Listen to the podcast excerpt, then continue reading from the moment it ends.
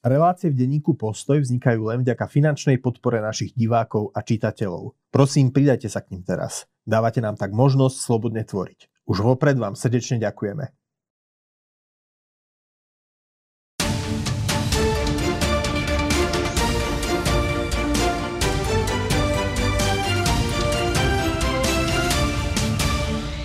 Milí priatelia, dovoľte, aby som vás privítal pri ďalšom vydaní nášho diskusného špeciálu s Andrejom Žiarovským. Vítam aj jeho. Andrej, zdravím ťa. Zdravím ťa, ahoj. Dnes sa budeme rozprávať o Napoleónovi Bonapartem vzhľadom na aktualizačný moment, ktorý predstavuje film Ridleyho Scotta, ktorý je v kinách. Andrej nám povie svoj názor na tento film, do akej miery bol historicky verný, do akej nie, a budeme sa baviť aj o širšom fenoméne Napoleóna ako takom. Predtým si ale povieme, ako vždy, čo nové na ukrajinskom bojisku. No, na tom bojisku až tak toho veľa nového nie, skôr ako sa dejú momentálne veci ako v ukrajinskej politike. Tam vyslovene už prebublávajú na verejnosť rozpory alebo spory medzi prezidentom Zelenským a generálom Zalužným, čo pramení jednak z dvoch vecí. Jednak ako samozrejme ofenzíva, od ktorej boli veľké očakávania, možno skôr viacej v tej novinárskej obci, než priamo ako u vojenských profesionálov. Dá sa povedať, neúspela. Ten územný zisk je niekde na úrovni 500 km štvorcových, čo je, by som povedal, rozloha takého trošku väčšieho mesta, cirka 1,5-2 miliónového. A teraz samozrejme je snaha, ako komu ostane ten Čierny Peter podľa toho hesla, že víťazstvo má 1000 otcov, ale porážka je sirota. Tak samozrejme ako od takých, by som povedal, bagatelizujúcich názorov od jedného českého publicistu, ktorého však dokopy sa nič nestalo, predsa len získali tých 500 aj niečo kilometrov, takže ako ofenzíva, ako keď podarilo sa vybudovať predmostie na ľavom brehu Dnepra, až po vyslovene také dehonestujúcu argumentáciu, ktoré hovoria jednoducho, že ako toto je ako úplne fatálny akože neúspech, ktorý môže mať dramatický dopad ako na ďalší priebeh vojny. Ono samozrejme tá pravda ako nikde nie je v takomto extréme, aj keď ako samozrejme táto ofenzíva sa by som povedal za úspech akože označiť nedá. A teraz ide o to, čo boli tie príčiny, tak zase tie príčiny jednak ako, samozrejme Ukrajinci ako majú tendenciu, priatelia, dodali ste nám neskoro zbranie, to čo ste nám dodali bolo málo, ako nestačilo to. Myslím, že zaznela aj teza, že mnohé tie zbranie boli poruchové. Ale to je logicky, tie zbranie boli vyťahované zo skladov, akože aj jednoducho pri tých množstvách nie je v ľudských silách, by som povedal, prehliadnúť každý stroj, takže tam logicky vždycky, aj keď aj z tých 14 tankov, ktoré akože Nemci poskytli tou výmenou, či už nám alebo Čechom, aj tam akože bola fúra, by som povedal, alebo boli jednoducho ako, nech sa povedať, reklamácie, ale jednoducho požiadavky na dovybavenie, lebo v tých tankoch ako čo to chýbalo. Češi mali problém, že to bolo bez hasiacieho systému, niektoré stroje došli. Takže toto je jedna vec, tuto samozrejme, a zase ako väčšinou, ako je to z tej novinárskej obce, úprimne povedané, tu akože do značnej miery sa nedoceňuje, že to nie je ako, nechce treba vybrať zaváraninu akože zo špajze.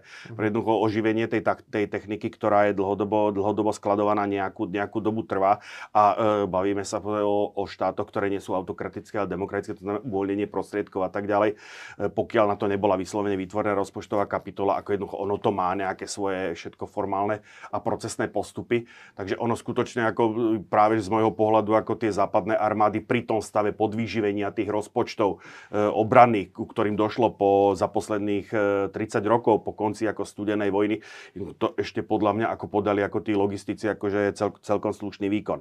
Samozrejme potom je tam ako tak, že jeden faktor zbraní málo, neskoro a málo, alebo teda minimálne neskoro, pretože až na väčšina tých prísľubov, ktoré boli dané do dania techniky, splnená bola.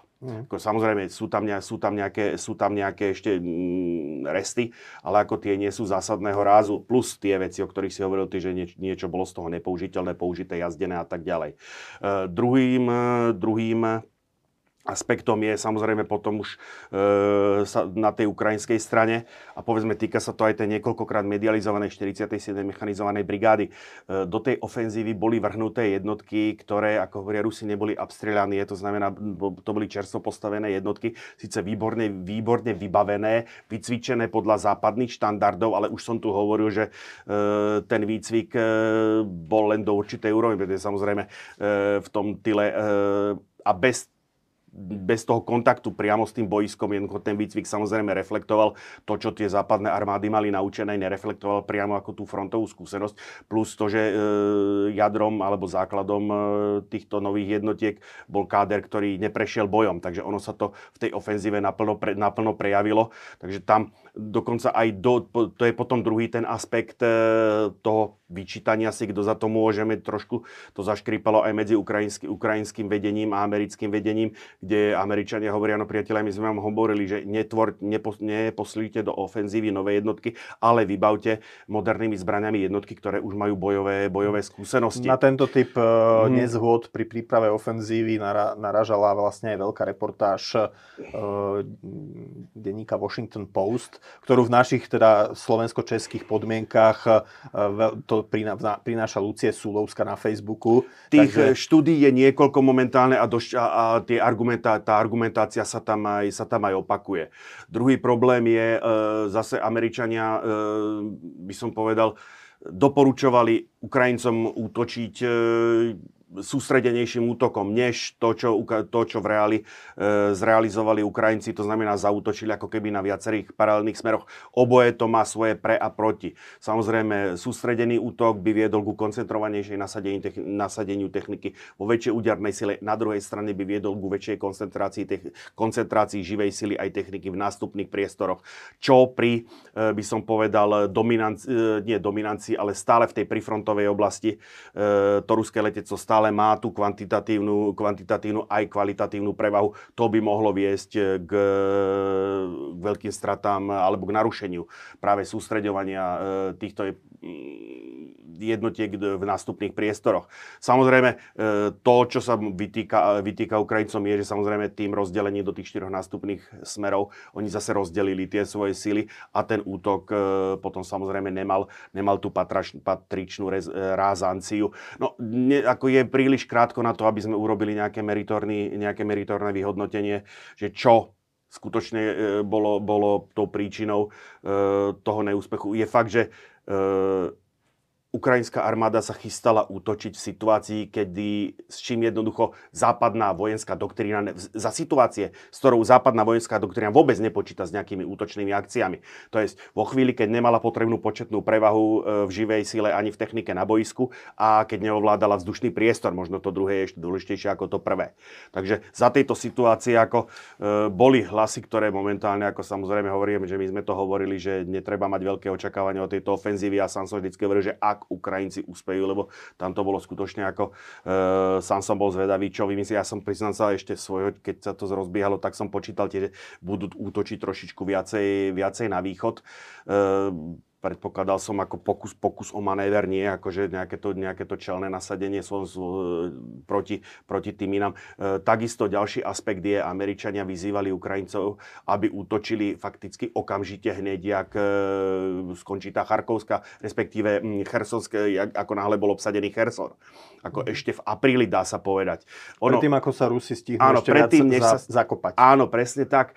Ale zase treba povedať, ako po tých dvoch operáciách, po tom Charkove, po tom Chersone, neviem, tam určite treba rátať s faktorom únavy jednotiek, doplnenia zásob, logistika, stále nám do toho vstupuje logistika. Takže hovorím, na nejaké, by som povedal, pevné odsudky alebo vyjadrenia názorov je momentálne ako podľa mňa zavčas. Tá príčina, prečo to skončilo, nechcem povedať, ten šachový termín pad tu celkom nesedí, ale prečo to skončilo v takej tej zákopovej pozičnej vojne, nazvime to, tých príčin tam samozrejme bude viac. Nevidel by som to ale ako a priori, ako nejakú tragédiu. Ja vždycky to porovnávam s tým začiatkom, s tým februárom 2022. Ono stále ten výsledok pre tú Ukrajinu, dobre, nie je to víťazstvo akože 10-0, ale stále by som povedal, je to tak 7-3 pre tých Ukrajincov. Ale teda otázka je, že keď sa roztopia ľady na začiatku budúceho roka, tak Ukrajina bude zase tam, kde boli na jar tento rok. A pričom Rusko silnie, Ukrajina naopak slabne. Teda, kde berieš ten dojem, že Rusko silnie? No tak minimálne sú aj ohlasy, kde samotní Ukrajinci priznávajú, že Rusi sa učia počas tej vojny, že nerobia už tie chyby. No naberajú skúsenosti, ale však o tom sme sa bavili, akože, ale kde máš ten doň, že Rusko silne? Minimálne teda darí sa im rôzne nahrádzať aj svoju vystrielanú výzbroj, dovážaním výzbroje, munície zo Severnej Kórey, darí sa im prechádzať na vojnovú výrobu, darí sa im nahrádzať veci, ktoré brali zo západu. Premieta sa to nejakým spôsobom na udalostiach na fronte? No minimálne bude ešte ťažšie o roky. Minimálne, že prešli akože do pevnej defenzívy a že dokázali stabilizovať. Pretože pomocou ženijných prostriedkov, pomocou mín a tak ďalej, pomocou postup, teda vďaka tomu, že postupne sa naučili, akože tak, ako sme sa čakali od nich počas tej sovietsko-fínskej vojny, že jednoducho si osvoja, alebo teda naučia sa tým novým zákonitostiam. Trvalo to trošku dlhšie. Logicky, keď vezmeme plus to, že pozornosť Američanov bola na chvíľu odvedená, alebo je čiastočne odvedená izraelským smerom. Momentálne vidíme trenice v... Venezuela a Guajana. Ani toto som nemyslel, skôr myslím ako trenice v americkom kongrese ohľadne schválenia ďalšie. Aj keď ako tam je to predmetom, akože tam to není a priori proti Ukrajine, tam sa to len stalo predmetom akože politického handlingu za posilnenie mexickej hranice. V tejto súvislosti by som práve naviazal ako na štúdiu republikánskeho kongresmena Garciu, mimochodom bývalého vojenského pilota, a je zaujímavé si to prečítať, ako najmä tí, ktorí očakávajú, že po zmene, keby došlo k zmene demokratov za republikánov, keby sa ako dostal k moci zase Trump, takže tamto, a minimálne keď vychádzame z toho, čo píše Garcia, tamto nevychádza na nejakú dramatickú zmenu politiky. On stále hovorí, ako áno, to tej Ukrajine treba pomáhať, on len napáda to, že tá pomoc doteraz bola neadresná, čo bolo prirodzené v tom začiatku, v tej prvej fáze jednoducho bolo potreba udržať, by som povedal, tú Ukrajinu bojaschopnú pri živote, takže ako tam sa ako na nejaké drobnosti, na nejakú adresnosť ako nehľadil, ale teraz tá vojna vstúpila do tej inej fázy, ako si ty správne poznamenala, áno, Rusi sa prispôsobili tomuto charakteru bojov. Tento typ bojov nemanévrový im vyhovuje evidentne viac. Obrana je vždy, alebo by som povedal, vychádzajú zo strategicky zabezpečenej defenzívy. Ženijné prostriedky som už spomínal. Momentálne sa to fakt zmenilo ako na tú materiálovú vojnu, kde už nie je, ako by som povedal, taký ten tlak na tie sofistikované prostriedky toho manévrového boja, tak ako sme videli Javeliny a podobne.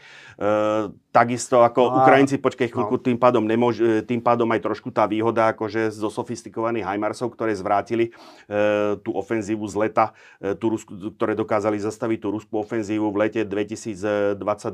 Už takisto ten potenciál sa vyčerpal, už len preto, že na každú zbraň, ako hovorím, sa našla protizbraň. Takže tejto chvíli, ako skutočne je otázka, čo bude. Áno, z hľadiska frontovej línie je to presne tam svojím spôsobom, kde sa to začalo, tých 500 kilometrov, nie je nejaký veľký posun. Samozrejme s tými dvomi dodatkami, že Ukrajincom sa podarilo vybudovať veľmi prácne a pomerne s veľkým úsilím to predmostie na ľavom brehu Dnepru, plus Rusom na druhej strane sa podarilo zovrieť Avdiivku z troch strán do Kliešti. A teraz je otázka, ako k tomu pristúpi ten Západ, ako k tomu pristúpia tie Spojené štáty americké. Správne si poznamenal, že Rusi prešli na vojnovú výrobu, ale sleduješ podobnú masívnu vzdušnú ofenzívu proti infraštruktúre ako minulý rok zo strany Ruska? No, zdá sa, že asi sa to, mám pocit, že tie útoky zázemí je to podstatne slabšie.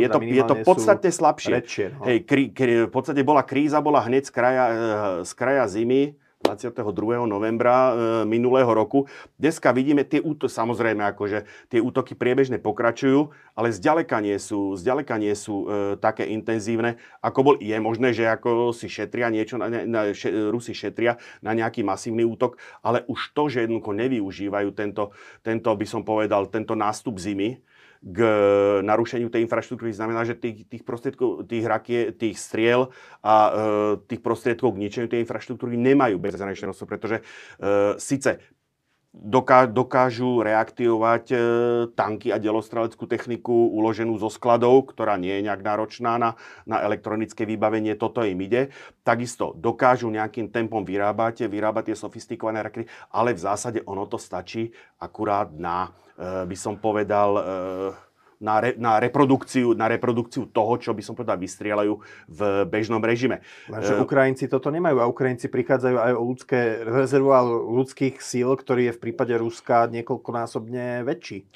To je relatívne, pretože Ukrajinci momentálne majú stále ten inštitút všeobecnej mobilizácie a čerpať ešte majú z čoho. Druhá vec je, čo chcú. Kdežto Rusi sa musia spoľahnúť, by som povedal, lebo to nevyhlási, ako druhé kolo mobilizácie by asi bolo politicky ako dosť problematické pre prezidenta Putina. Tak pred voľbami, tak sa musia spoľahnúť, ako by som povedal, na takú tú skrytú mobilizáciu alebo na nábory to, čo robil Prigožin svojho času, tak fakticky toto ide momentálne už pod záštitou štátu. Takže tu s tými ľudskými zdrojmi je to obojsečné. To v tejto chvíli ako tiež by som si netrúfol povedať, kto má alebo nemá dosť vojakov.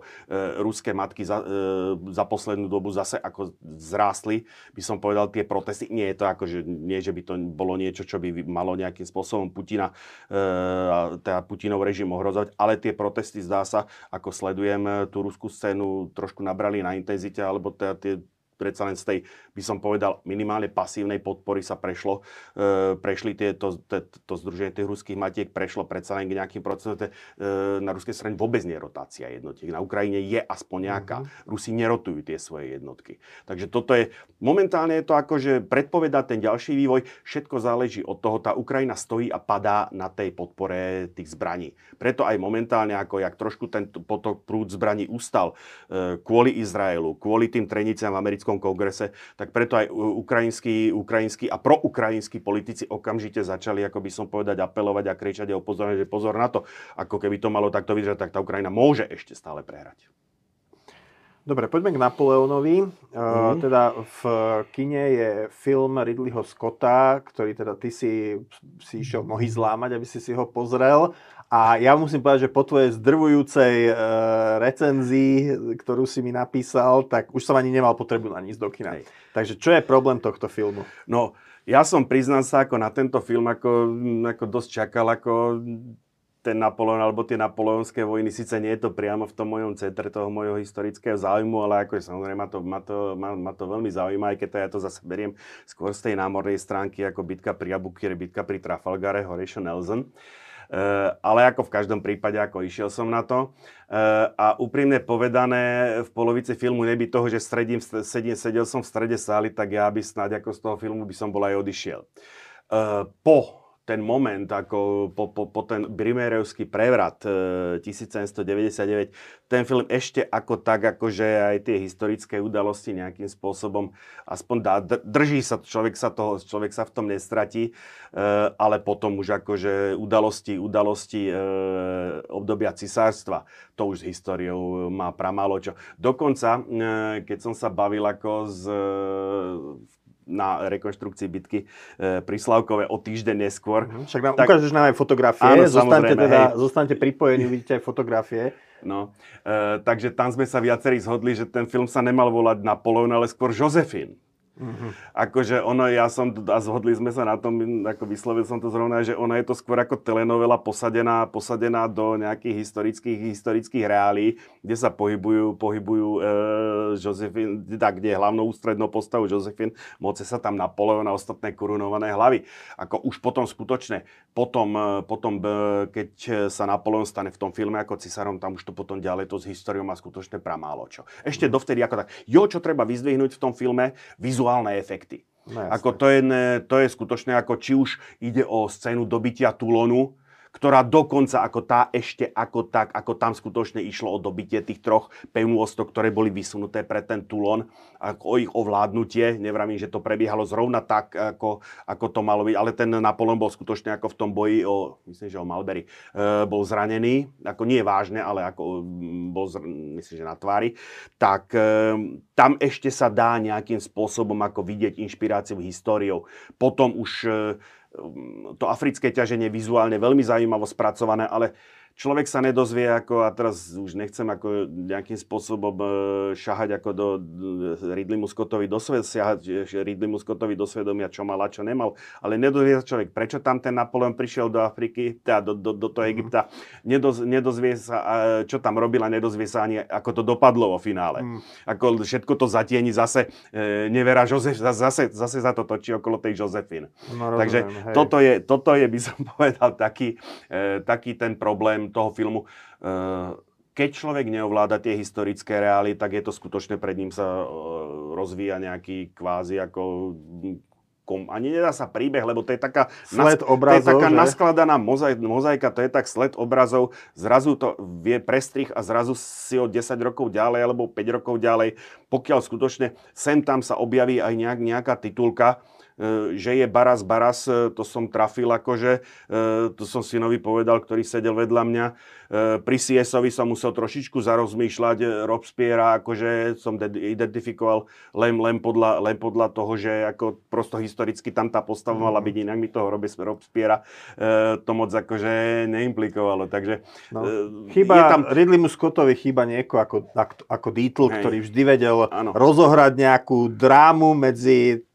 dvoma, troma, štyrmi hlavnými postavami, človek, že? Nečaká na ďalší záber, že čo sa udeje, ako nejak nemá, aspoň z môjho pohľadu, som si vždy, čo chcel vlastne zobraziť, akože mohol sa sústrediť na tú politiku, nedozvedeli sme sa v tom filme nič o nejakých myšlienkových pochodoch, o tých zvratoch, by som povedal, toho vládnutia, to, ako ten Napoleon vybudoval tú to svoje postavenie. Je to skutočne ako séria takých prestrihov, dokonca niekedy dosť problematicky spojených. A čo je úplne katastrofálne, to je bitka pri Slavkove. Akože to je, hovorím, to bol skutočne pre mňa akože... To je bitka, ktorá s potom výsledkami vstúpila aj do našich dejín, áno, že Bratislavský mier. Bitka pri Slavkove sa považuje za hovoriť o bitke alebo o vojenstve ako o umení, alebo je ako trošku problém ako práve kvôli tomu, že pri tom ako zomierajú ľudia, ako je to skutočne ako... Sú tam obede, je to spojené s ľudským utrpením, ale ak môžeme hovoriť o nejakom vojenskom umení, tak práve je to bitka pri Slavkove, ktorú akože vojenskí historici radia, by som povedal, do tej najvyššej kategórie toho vojenského umenia popri Alexandrovej bitke pri Gaugamelách, popri Hannibalovom víťazstve pri Kannách, prípadne nemecký Fallgelb 1940 a izraelská šesťdňová vojna, to keď ako poviem, by som povedal, také tie najbrilantnejšie operácie ako v dejinách vojen.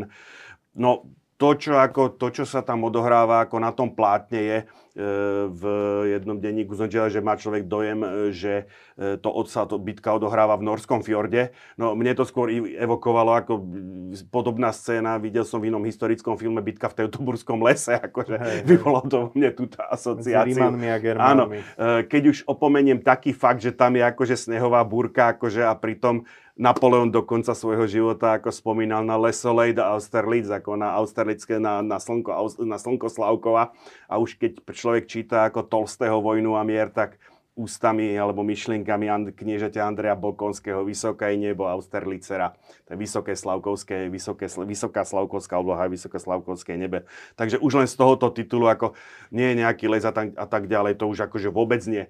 Tam kto pozná trošičku, že kto ide diaľnicou. To sú také polia. Áno, z Brna smerom na Výškov, tak ten terén je tam taký zvlnený, otvorený, akože. Áno, práve však preto bol zvolený ten terén pre tú bitku, pretože v tejto dobe jednoducho ten vojvodca potreboval mať akože otvorený výhľad, ako, aby videl tie svoje jednotky, lebo iný spôsob velenia ako kuriér jednoducho vtedy nebol. Takže ono to boisko bolo zhruba na území 10x12 kilometrov, keď to tak vezmem. Ako, a práve to, ako nahrávalo tomu, by som povedal, tomu tej schopnosti toho Napoleona, a o tom budeme ešte hovoriť, lebo on zaviedol do toho vojenstva jeden nový podstatný prvok, ktorý práve... mobilita, že? Jednak mobilita a... zocvičenosť vyšších jednotiek. Keď teraz akože, keď vezmem ten Slavkov ako ústredný bod a vrátim sa trošičku dozadu, že ako on vlastne k tomu Slavkovu došiel. No, skúsme tak ako od začiatku, lebo teda my sme si povedali, že ten film, keďže až tak ťa neoslnil, tak použijeme len ako odrazový mostík. Ja ti chcem položiť úplne základnú otázku, že prečo Ja teda musím povedať, že ja zdieľam skôr teda britský pohľad na Napoleona, ktorý je teda veľmi kritický. Áno. Môžem potom, možno sa dostaneme k tomu prečo, ale teda prečo sa nepozeráme na... Napoleon bol človek, nepochybne veľmi úspešný, taký ten človek, väčší než život, hej? Z korzického proste človeka neurodzeného sa stal až francúzskym cisárom. Na druhej strane rozpútal dobyvačné vojny po celej Európe, ktorým padli za obeť 100 000 ľudí. 100 000 Francúzov samotných padli za obeť v podstate jeho osobnej ctižiadosti. Prečo na Napoleona nehľadíme podobne ako na Hitlera? No, lebo ako... Samozrejme, je to ako... trošku domnienka to, čo poviem, ale ako možno to mnohé osvetlí. No, nájdi mi niečo pozitívneho na Hitlerovi. No, neonacisti ti povedia, že staval diaľnice. Nie si neonacista, pokiaľ viem. No. Nie, ja vždy na to hovorím, že hej, ale spôsobil vojnu, ktorá zničila tie mesta, zrúmila tie mesta, ktoré mali tie diaľnice spájať. No. No, tak. A teraz si zober, ako potom Napoleon, jednak ten Napoleon neviedol tie vojny v mene rasy, alebo on ich viedol v mene ako šírenia práve tých myšlienok, nechcem povedať tej revolúcii, ale koniec koncov bolo to pod tou trikolorou. Je však najväčší historický príspevok Napoleona, vieš sám, je jeho občiansky kódex. No dobre, tak keď som mal povedať, že jeho príspevky, tak okrem občianskeho zákonníka, ktorý sa stal základom pre kontinentálne občianske zákonníky v Európe. Ktorého stopy vidíme dodnes, aj keď vlastne, to tak povieme. V istom zmysle aj u nás. A potom jeho možno zásluhy, nezamýšľané dôsledky jeho egyptskej výpravy pre egyptológiu, Rosecká doska, Champollion a tak ďalej. A možno ešte Poliaci by mohli dodať, hej, že úlohu Napoleona v ich vlastných dejinách. Ale to už ideš do partikulárnych vecí teraz. Tak akože ja by som mal ako problém nejaké ďalšie výdobytky Napoleona pomenovať. To je ten duch tých vojen, ako tie vojny boli...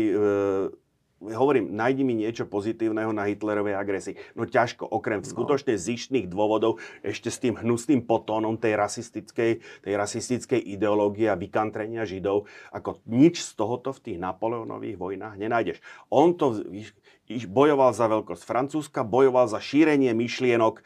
Hovorím, tam sa to ťažko hovorí, lebo to nie, ako revolúcia, nerevolúcia, ale koniec koncov, zober si Beethovena, akože však oni, tí intelektuáli, vítali európsky, príchod toho, samozrejme, potom už boli z neho sklamaní a tak ďalej. Na Alžbetinom dvore máš ten motív v tej prvej epizóde, kde ten brzo bohatý ako uhorský šlachtic sa teší, že príde Napoleon, čaká ho, že jeho slnko, jeho života zmení tam tú rakúsku monarchiu. Takže tuto ten menovateľ, ten menovateľ tých, by som povedal, dobyvačných vojen je diametrálne odlišný od tej temnej, od tých temných Hitlerových pohnútok, na ktorých nenájdeš akože málo čokoladného. Na druhej strane, však máme tu vojvoda Engienský, ktorého dal Napoleon odstrániť a druhá vec je, že Napoleon vytvoril si sieť tajnej polície, čím predznamenal moderné tyranie, ktoré viedol Joseph Fouché to viedol, oportunista. Nebol ani prvý, ani posledný, kto toto skúsil. Akurát vďaka tým dvom géniom, ktorých mal ten Napoleon pri sebe, čo sa týka toho vedenia štátu, myslím Talleyranda a Fouchého, tak samozrejme ten Fouché to doviedol do dokonalosti. Ale keď vezmeš takisto, ten režim sa aj preto udržal tak dlho a preto mal tú podporu, preto ešte samozrejme tí ľudia boli unavení už po tých vojnách, ale ako prišla 100-dňové cisárstvo a zase akože tí ľudia mu volali na slavu, lebo ten režim nebol nejak zase voči tým svojim obyvateľom, zbieral informácie, sledoval to, strážil si to, ale nebol represívnejší než povedzme tí Bourboni. Takže toto je to a dal pocit tej veľkosti toho národa. To je možno to, čo dneska... To dáva Putin Rusom. To vyčítame dneska Rusom, že oni žijú akože práve z tej projekcie slávy a dobyvateľskej slávy Ruska alebo ex-sovietského zväzu do dnešných čas. Takže samozrejme pre tisíce mužov, ktorí pri Waterloo padli vlastne, nechcem povedať, že úplne zbytočné, ale padli vlastne ako ich životy boli naozaj obetované tomu, aby sa ešte Napoleon mohol vrátiť. Ale to je v každej vojne. Každá vojna je týmto pozná. Akože do dôsledku dovedené, každá vojna je zbytočná. Akože to je... A teraz, vieš... Áno, svojím spôsobom ako čokoľvek, čo sa udialo po Lipsku, už bolo zbytočné. A ešte poviem ti, že... Dokonca kontraproduktívne, pretože keby to Napolo nebol hrotil, no tak ako mohol dožiť kľudia akože na Elbe, keď už to dovedieme do dôsledku. A ďalšia, no nudil sa tam, hej, ale... No to, ale to je jeho problém, že sa nudil. Vieš, ale... A zase sme pri tom, to jeho nudenie zaplatili zase tie tisíce v tej bitke pri tom Waterloo. To ono tých bitiek tam bolo viac, ale to Waterloo je najslavnejšie. Akože z pohľadu výsledku, z pohľadu Francúzska, totálne zbytočná vec. Vieš, ale tie dejiny sú plné takýchto kvázi zbytočných vecí. Vieš, aj taká vec, že však on si vždy zakladal na tom aj pri tom Slavkove, že ako on v istom zmysle je s tými vojakmi. Hej, áno. Že, no ale v Rusku tam nehal jeho armáda, keď sa sťahovala od Moskvy a dorážali na ňu tí Rusi a oni tam mrzli, kopec ich tam pomrzlo, tak on rýchlo prešiel, vrátil sa do Paríža, kým Grande Armée ešte stále mrzla v Rusku. No tak to je... Ako, nebol to svetec, v žiadnom prípade. No, takže ja si myslím, že ho mal Wellington po Waterloo obesiť. Môj skromný názor, radikálny. Ale... Dobre, nebolo to v tej dobe zvykom. A dokonca nebolo to zvykom ešte dlho potom. Taký ten rezolutný rozsudok, alebo ten rezolutný výsledok, ako až by som povedal súd víťaza, to sme skutočne videli ako... po druhej svetovej vojne na Norimberský. No tak poďme teda k tomu, že k tým... Samozrejme, tá jeho kariéra bola veľmi dlhá od zástancu francúzskej revolúcie až po niekoho... Ja len chcem ten Slavkov, pretože ten ako skutočne, ako ten... Možno keby trošku sa povenoval ten Ridley Scott tomu Slavkov, tak ten film nemusel dopadnúť až tak dramaticky. Teraz nehovorím o tom, že jednanie v Tilži prebiehalo na plávajúcom pavilóne, ako v strede, na pontóne, v Češine je to taký výraz, že prám v strede rieky Neman. Tuto akože s týmto akože napriek tomu, že vizuálne by sa to akože práve tými efektami by sa to všetko dalo spraviť bez problémov. Tuto sa ten Ridley Scott s tým vôbec akože nevyhral, dá sa povedať. A to znalcom histórie prvé, čo udrie do očí je, že tam sú na nejakej ceste alebo na nejakej lúke. Takže poďme naspäť, poďme do začiatku, kde sa v podstate z toho, by som povedal, kapitána Bonaparta potom Toulone postupne cez konzula až cez doživotného konzula stal ten cisár Francúzov. Potom po prevrate toho 18. Bruméra, čo je 9. novembra 1799, to je 18. Bruméra roku 8, ak mi počty vychádzajú. Podľa revolučného kalendára. Podľa revolučného, ktorý koniec koncov zrušil práve Napoleon. Tomu slúži k úcti. Áno, tomu skutočne slúži k úcti. A samozrejme, vo chvíli, keď on sa stal cisárom, alebo že korunoval sám seba, dokonca pápež Pius VII bol pozvaný na korunováciu a z prekvapení zistil, že mu má len požehnať, že Napoleon sa bude korunovať sám. Ostatne v tej... Vďaka tomu získal od Britov prezývku uzurpátor. Áno, presne tak. No ale ako samozrejme toto vyvolalo, okrem, že si to nehal potvrdiť plebiscitom 99 a tak ďalej percent, tak samozrejme ale toto vyvolalo nejakú vnútornú opozíciu. Jednak ako začali ako časť tej protibonapartovskej, ale stále, ako by som povedal, revolučne naladenej alebo prorevolučne naladenej opozície začala dokonca vyjednávať s realistami, kde ako sa v jednu chvíľu ono to začalo skutočne vyzerať, že tam dojde nie že k nejakej dohode, ale tie názorové stanoviska sa začali zbližovať a Napoleon sa rozhodol pre rezolutný ťah, ktorým jednoducho ako keby spáli za sebou mosty a to z územia neutrálneho Badenska dal uniesť príslušníka kráľovskej rodiny, tento pán vpravo, Louis Antoine de Bourbon-Condé, vojvoda z Engienu, ktorý samozrejme bol to prominentný royalista, ale na druhej strane, ako člen kráľovskej rodiny, alebo dynastie, ale na druhej strane ten človek sa nejako ako neangažoval v tom royalistickom hnutí, aspoň skôr si užíval ten svoj sladký život. A to, čo jednoducho, dneska by sme to nazvali štátnym terorizmom alebo dokonca justičnou vraždou, jednoducho tým odsúdením a popravou vojvodu Egejského jednoducho on Napoleon jedným šmahom vyriešil všetky tieto svoje vnútropolitické problémy. Jednak tým pádom automaticky došlo k zrúteniu tých rokovaní ako proti bonapartovskej opozície s royalistami a tak ďalej. A zároveň ono už trenice s Britmi, ako ten mier tam s Britmi prakticky nikdy nebol. Oni bojovali už od roku 1803, akože sa naťahovali o Maltu. Došlo, William Pitt mladší sa toho okamžite chytil a sformoval britský premiér a sformoval tretiu protinapoleonskú koalíciu postavenú na Rusku, Rakúsku, Británii a Švédsku. Musíme, možno by sme mali spomenúť, že vlastne Briti sa boli hlavní nepriatelia Napoleona kvôli tomu, že vlastne Briti sa vždy snažili o rovnováhu síl na európskom kontinente, takže vlastne vždy sa postavili proti veľmoci, kde by hrozilo, že by ovládla celú Európu. To bola tá britská kontinentálna balance politika, of power. Čo sa neskôr začalo nazývať balance of power. Takže tu máme Napoleona práve ako v konzulskej rovnošate ako prvý konzul. Od roku potom, hovorím, od toho roku 1802 cisár, napravo vojvoda Egejský, ktorý spustil práve tie udalosti, ktoré viedli k tej bitke pri Slavkove. Sformovala sa tretia koalícia. A tu vidíme rozdelenie. Modrou sú tie štáty tretej koalície, zelenou sú štáty a závislé územia, ktoré kontroloval Napoleon. Treba povedať, že po tých druhých napoleonských vojnách Španielsko formálne, dokonca ono neskôr pri pokuse o vymanenie sa z francúzskeho vplyvu došlo priamo ako k inštalovaniu Napoleónovho brata Jozefa priamo ako za španielského kráľa. Ešte z začiatku to bolo s ponechaním ako španielských Bourbonovcov na tróne. Nič menej to Španielsko ako preto došlo aj k zlúčeniu španielského francúzskeho lodstva dohromady. Viedlo to potom k bitke pri Trafalgare, ktorému ešte prídeme. Ale sprievodným javom tohoto bolo, Španielsko odstúpilo v jednu chvíľu Louisianu Francúzsku a Louisianu Spojeným štátom. Španielsku, ale ako nie dnešnú Louisianu, ale bavíme sa o tomto velikánskom území. Stredozápad dnešných Spojených štátov. Napoleon urobil pokus, bavíme sa o harajme ešte 1803, ešte stále sme akože na začiatku ako toho procesu, urobil pokus zachytiť sa v Karibiku.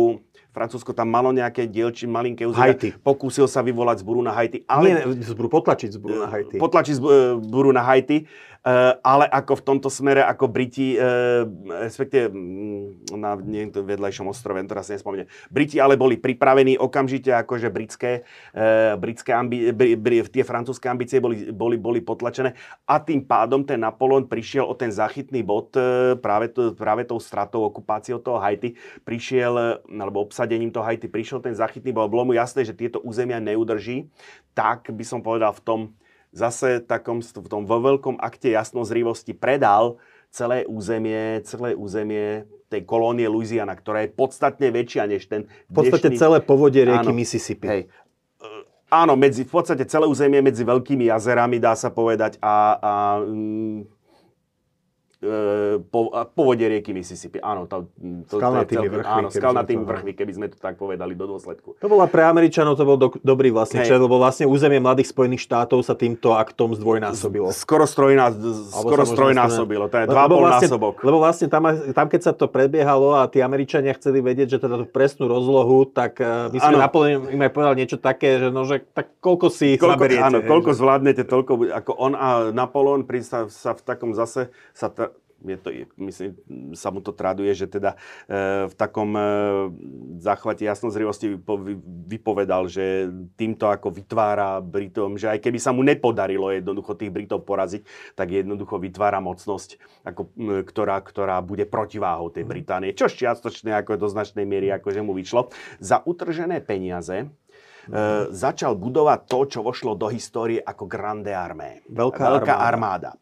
A práve to je ten ďalší, ako by som povedal, ako už teraz sme vyslovene obmedzení na tú sféru vojenstva, revolučný čin toho Napoleona v tej organizácii vedenia organizácii a štruktúre vojenských jednotiek. Dovtedy tie armády jednotlivých štáty si udržiavali jednotky maximálne tak do veľkosti pluku. To boli trvalé jednotky. Vždycky pri tých kampaniách sa to zlučovalo nejako ad hoc. Nejaké manévre veľkých jednotiek sa nenacvičovali. Ono sa to potom naplno prejavilo napríklad aj v tej bitke pri Slavkove, ktorej sa dneska budeme venovať.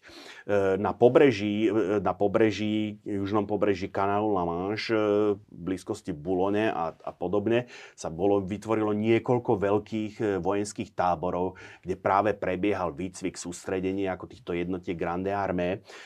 Veľký podiel na tom mal vynikajúci organizátor, skvelý vojenský stratég, maršál Louis Davout, o ktorom dneska ešte tiež budem hovoriť. No a ten revolučný počin toho Napoleona bolo, že on vytvoril tú štruktúru tak, ako ju poznáme dneska. Vytvoril armádne zbory, zo začiatku ich bolo 8, práve do čela postavil tých svojich osvedčených vojvodcov, ktorých povýšil na tej prvej promócii na tých maršálov. Zbor sa ďalej členil na jedna divízie. Jeden zbor ich mal 2 až 4 pešie divízie, jednu jazdeckú a delostreleckú, buď brigádu, alebo dokonca niekedy 2 brigády. Plus mal vlastné saperské jednotky, to znamená jednotky, ktoré dneska by sme ich nazvali ženistami. Plus mal vlastnú administratívu, intendáciu, čo sa staralo o ubytovanie. Takže tieto štáb tohoto zboru, alebo jednotlivých tých divízií bol trvalý. To znamená, aj v čase mieru, keď sa tá jednotka rámcovala a ostala len na nejakých menších počtoch, ten štáb stále ako fungoval. V príprave na vojnu, práve v tých buloňských táboroch, jednoducho sa nacvičovali manévre zocvičiteľnosť tých veľkých jednotiek, skutočne až do tej úrovne zboru. Hovorím, na začiatku mali sme zbor sa členil na divízie, divízia sa členila na brigády, každá pešia divízia mala 2 až 3 pešie brigády a jednu dragúnsku brigádu a zase svoje vlastné delostrelstvo, svojich vlastných ženistov alebo saperov. Každá brigáda sa členila na 2 pešie a na jeden dragúnsky pluk a zase mala nejaké vlastné. Takže vytvoril tú štruktúru, ktorá fakticky platí dodnes. Ako akorát poznáme divíznu štruktúru alebo brigádnu štruktúru podľa toho, ako to už sú deriváty toho všetkého, ale ako ten základ, ktorý práve vznikol ako v tomto tábore veľkej armády, ten platí, tá organizácia tých vojenských jednotiek platí dodnes. A práve to, čím získal on tú prevahu, bol práve tá zocvičenosť tých veľkých jednotiek. Čo sa malo prejaviť v zápätí? Ešte je tu jedna, ako tu je tu vpravo, vytvorené špeciálne nevravím, že pre maršála Murata, ale on bol postavený do čela. Jazdecká rezerva, zase v sile posilneného zboru, sústredili, to bolo, keď sa to posčítalo dohromady, ono to bolo takmer až 11 000 čablí. Pešie jednotky sa počíta na bodáky, jazdecké jednotky sa počítajú na šable. Takto v sústredených počtoch zaútočili fakticky, alebo zaútočil len raz. To bolo v bitke pri Pruskom Jílovom, Prusiš Eylau. Ale ten zbor ako fungoval, ako by som povedal, cisárska rezerva, ktorú nasadzoval buď do vážnych situácií, povedzme v tej bitke pri tom Eylau, keď došlo v snehovej búrke, zbor admirála Ožeroa omylom vošiel rovno pred delostrelecké a pešie jednotky ruskej armády a jednoducho utrpel takmer 3/4 straty, tak práve sústredený útok ako Murata zachraňoval situáciu v danom momente, plus bočný útok maršala Neja, ale to už je na iné rozprávanie. Alebo potom ako naopak v tej rozhodujúcej chvíli, akože to bola ten základ toho Muratovho zboru, dve kyrisnícke divízie ťažkej jazdy, jednoducho boli čo sú dneska tankové jednotky. Tu treba povedať, jazda sa rozlišuje na ľahkú, ťažkú. Ťažká jednotka, to sú kyrisníci, poznajú sa podľa toho, majú také vysoké čákovy a pancier, kyris. Ešte v týchto obdobiach aj prsný, aj chrbtový, už potom neskôr v polovici 19. storočia sa už prešlo len na ten prsný pancier.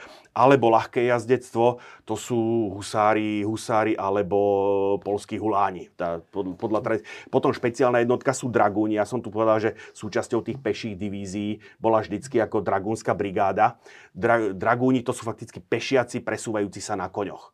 Tá jednotka tak niekde medzi, to je druh zbrane niekde na pomedzi jazdectva a pechoty. Ty vlastne teda hovoríš, že tá Napoleónova genialita a schopnosť víťaziť v bitkách teda spočívali v tej schopnosti ako alebo v inovatívnom spôsobe organizácie. Do akej miery zohrával potom v jeho úspechu? Teda ja som niekde čítal, že teda Napoleón tajomstvom bolo teda manéver, áno, mobilita. To je ono. Preto je tie jednotky, tie veľké divízie vedeli manévrovať ako celok.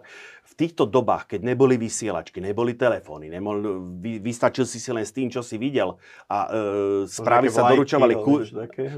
To je ďalšie ako telegraf. To je ďalší, že ako Napoleon zaviedol po území, ktoré ovládal, po tej kontinentálnej Európe, telegrafnú sieť, takže správy, pokiaľ predtým sa počítalo, kým z jedného konca Európy na druhý to prešlo, tak sa to počítalo na týždne, tak teraz to boli desiatky hodín. Ale to asi nebol taký ten telegraf, aký to boli také tie, také tie signálne stanice. To bol derivát fakticky, alebo odvodenina inšpiráciou bol námorný vlajkový kód, kde námorník stojí a s dvomi vlajkami podľa polohy rúk.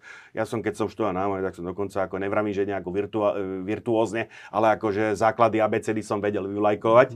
Takže a takisto boli dve ramená, ktoré sa dávali pohyblivé ramená, ktoré sa dávali do rôznych pozícií a takto sa dala jednoducho posielať správa. Samozrejme, bolo to primitívne, ale teda z dnešného pohľadu primitívne, vo svojej dobe ako veľmi prevratné, lebo hovorím, prenos. Získal ako keby výhodu voči svojim protivníkom, ktorí toto nemali. Preto to je v podstate aj dôvod, pre ktorý on potom opustil ako tú veľkú armádu ako pri ústupe z Ruska, no lebo dostal správu jednoducho, že politická situácia v Paríži, samozrejme ako zase porážka priťahuje akože opozíciu, jednoducho on tak stal pred dilemou, alebo budem so svojím vojskom, alebo idem zachraňovať svoj trón do Paríža, rozhodol sa za B. Takže aj to som zabudol povedať, že ten jeho útek z Ruska alebo opustenie veľkej armády v tej ťažkej situácii, to nebolo zbabelstvo, to bola politika. Takže ako Napoleónovi sa dá vytknúť veľa vecí, ale s babelcom rozhodne nebol. No. Takže máme ako v podstate štruktúru, akože na svoju dobu prevratnú štruktúru, akože vojenské jednotky už postavené, vyslovené podľa moderných princípov. Tu je ďalšia vec, že tá francúzska revolúcia priviedla do armády ako široké masy, ako mobilizácia, akože všeobecná branná povinnosť. Armée levée en masse, tak sa to nazývalo. Hej, kdežto pre tie armády ako tých ostatných štátov proti napoleonskej koalície fungovali stále, by som povedal, takým tým verbovno odvodovým systémom, kde ako obec mala dodať nejakého vojaka a tak ďalej, z toho bolo možno sa vykúpiť. Je to aj v našej... Čiže je to vlastne zrod masovej vojny, s ktorým prišli zase Francúzi a myslím, že tam zohrávala úlohu aj demografia, že Francúzsko bolo, tuším, najľudnatejším, jednou z najľudnatejších krajín Európy, možno, že Rusko bolo ešte viac, ale tá západnej Európe... Tá hustota obyvateľstva, akože vychádzali jednoznačne v prospech. Nemecko bolo politicky rozdrobené, Francúzsko bolo aj unifikované ako jeden štát, aj bolo práve zažívalo to obdobie tej populačnej explózie, takže práve vďaka akože zase modernizácie poľnohospodárstva v čase osvietenstva a podobne, takže ono to ako má tam, tá história je vždycky, to není samo o sebe, tie napoleonské vojny z niečoho vzýšli, že ten Napoleon jednak mohol čerpať z tých výdobytkov, by som povedal, toho rozvoja poľnohospodárstva práve tým, že mal dosť vojakov, keď to takto poviem, mal dosť tej potravy pre tej kanóny, bohužiaľ, keď to takto poviem. Takže tu vpravo je práve ilustrácia ako zhromaždenie ako jednotiek v jednosti bulonských táborov. Naľavo znak Napoleona, ktorý sa zároveň ako berie ako znak veľkej armády a ukážka bojovej zástavy. Toto je konkrétne prvý peší granatierský pluk. Keď sa ešte rozprávame o teda tých Napoleonových inováciách, jemu je prisudzovaný teda taký výrok, že vojna by sa mala živiť sama. Inými slovami, že vojaci by sa mali živiť územím, ktorým tiahnu. Toto je ďalšia vec, za ktorú je Napoleon kritizovaný, najmä počas svojho talianského ťaženia v podstate raboval, kde mohol a všade, kde prišiel, tak napríklad umelecké diela bral a stiahoval do Louvru. To sú dve veci. Branie umeleckých diel, to je jedna vec. Tu ide o živenie armády. Ako tá armáda sa z tých umeleckých diel nenajedla. No nie, počkaj, v Káhire nehal popraviť niekoľko obchodníkov, aby doslova ako výpalník z nich získal peniaze. Dobre, ale nenakrmil tým, akože pozor, tu sa bavíme o rekvizíciách potravín, rekvizíciách koní a tak ďalej. To sú dve veci. Tu treba povedať, že áno, toto sa s tým, ale Napoleon spája, ale na druhej strane on ten Napoleon do toho vniesol, by som povedal, systém. Ono to predtým tie armády... Vniesol systém do rabovania? Nie, vniesol systém do využívania zdrojov územia, cez ktoré tá armáda ťahla. Systém to nebolo, že prišiel, zobral a tak ďalej. Akože za toto sa akože aj v Napoleónovej armáde trestalo. Oni sa vydávali nejaké rekvizičné a tak ďalej. Človek mohol prísť a nehať si to preplatiť. Samozrejme, vždycky s tým bolo spojené, nejaké to nás a tak ďalej. Lebo tie jednotky... úpis? Áno, presne tak, hej. Takže vždycky práve preto, že vniesol do toho systém, vniesol systém do tých rekvizícií. Ako skutočne, že to bezúzdné rabovanie tých armád, čo sa ťahalo ešte od 30-ročnej vojny, vniesol do toho Češi hovoria rád. Samozrejme, dochádzalo k násilnému zabavovaniu, dochádzalo pritom aj k násilnostiam. Ale keď to porovnáš s tými dobami predtým, akože už nebolo to také, by som povedal, bezúzné. Zase to je tá byrokratizácia tej armády. To je zase to, čo zaviedol stálu intendatúru, zaviedol stály, by som povedal, ubytovaciu službu. Jednotka, ktorá sa starala o ubytovanie vojakov v obsadených dobitých územiach a tak ďalej. To by sme tu akože o tomto, keď sme sa rozprávali, to by sme tu boli dlho. Ale hovorím, áno, samozrejme, keď niekto nechcel, aj napriek tomu, že dostal nejaké potvrdenie, keď niekto nechcel vydať svoje konia alebo potraviny, no tak akože ten vojenský žandár mu ich jednoducho vzal. Sice mu nejaký papier dal, akože, pokiaľ vôbec, ale jednoducho, ako samozrejme, bolo to spojené s násilím boje, bolo to spojené by som povedal, z pohľadu dneška s trestnými činmi. Ono to bolo trestný čin aj vtedy. Ale u Napoleónovej armády už vidíme aj snahu, aj tam už bola tá vojenská justícia, ktorá akože tým najhorším excesom sa snažila nejakým spôsobom brániť. Takže, veľká armáda. Keď prevediem tú mapu celosvetovú do Európy, konec koncov to jadro tých udalostí prebiehalo v Európe. Takže vidíme, ešte na konci augusta tá Napoleónova armáda ako bola v táboroch na brehu Lamanšského prielivu.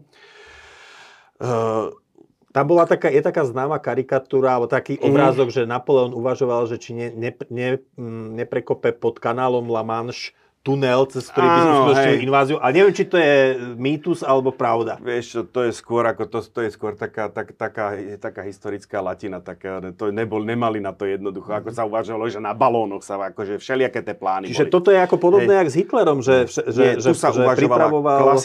Klasická invázia. Za prvé, bolo treba poraziť britské námorníctvo a potom akože a prepraviť na lodiach vojsko na druhú stranu kanálu La Manche. Treba povedať, ako my máme zažité to, by som povedal, tú operáciu Overlord, alebo ten boj v Tichomorí, kde jednoducho jednotka ako fakticky okamžite z lode, akože sa sklopí tá rampa, vybehne a okamžite ide do boja. Takto v tomto období až do prvej svetovej vojny, takto tie vylodenia neprebiehali.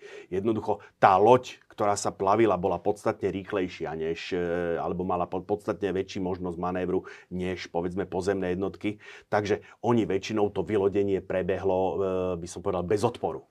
Potom k odporu dochádzalo už potom hĺbšie vo vnútrozemi. A samozrejme, prepravné možnosti boli vtedy ako výrazne obmedzené. Takže to plánovanie toho vylodenia v Británii, akože tej veľkej armády, nie som si istý, že vôbec bolo realizovateľné akože v danom momente. Ako už konvenčnými prostriedkami tej doby, ktorá mala, nie je to ešte, aby sa plánovali nejaké podkopanie sa tunelu alebo nejaká preprava balónmi, ktoré boli vtedy ako novinkou, dá sa povedať. Mongolfierami, áno. Hej, no. Ono treba povedať, že Briti zase na tú situáciu nečakali so založenými rukami, ako podarilo sa im niekoľko nájazdov aj na Brest, aj na ostatné základky, kde sa dokonca podarilo zapáliť ako lodenice, takže výrazne ako na dvakrát zredukovali ako ten, by som povedal, kapacitný potenciál ako tej infraštruktúry lodnej. Napriek tomu to spojené lodstvo španielské, francúzske, ktoré ako sa nachádzalo v blízkosti Cádizu, predstavovalo veľkú hrozbu a do toho došlo sformovaniu tej tretej koalície a jednoducho zrazu proti Napoleónovi pochodovalo niekoľko armád. Základom bola rakúska armáda alebo habsburská armáda. A keď sa to tabulkovo spočítalo s tou Ruskou, no tak ako to vychádzalo akože hrozné číslo, ale v Napoleónovom prospech hľadalo to, že tie ruské armády samprv museli do tej Európy napochodovať. A to sú akože stovky kilometrov v situácii, keď sa presúvala tá jednotka skutočne tou rýchlosťou chôdze. Akože, pretože tá kavaléria sa musela prispôsobiť ako tomu ľudskému kroku. Tá ruská armáda išla do tej Európy v niekoľkých kolónach. Tá vpredu bola Kutuzová, ale ktorá bola takisto, ja neviem, nejakých 500 kilometrov v danom momente akože za tými rakúskymi jednotkami, ktorým boli arcivojvoda Ferdinand, ktorý bol rozvinutý v blízkosti Salzburgu. No a keď už ten Kutuzov ako vstúpil na to územie, išli cez Olomouc, Krakov-Olomouc, na územie Habsburskej ríše, tak ten arcivojvoda Ferdinand sa akože, Češi hovoria krok, sa vydal pomaličky akože na ten západ smerom k mestu Ulm. A tam to bolo 2. septembra, no a niekde v druhej polovici septembra skutočne ako k tomu Ulmu došiel, lenže medzi tým, ako sa prejavilo ten perfektný výcvik, tá perfektná bojová morálka tej veľkej armády, ktorá bola pôvodne určená ako na boj proti Británii, ale ako náhle nebezpečenstvo hrozilo na inom fronte, Napoleon dokázal tie svoje jednotky zmobilizovať a fakticky od konca augusta do polovice septembra, už 17. septembra tie jednotky stáli na Ríne.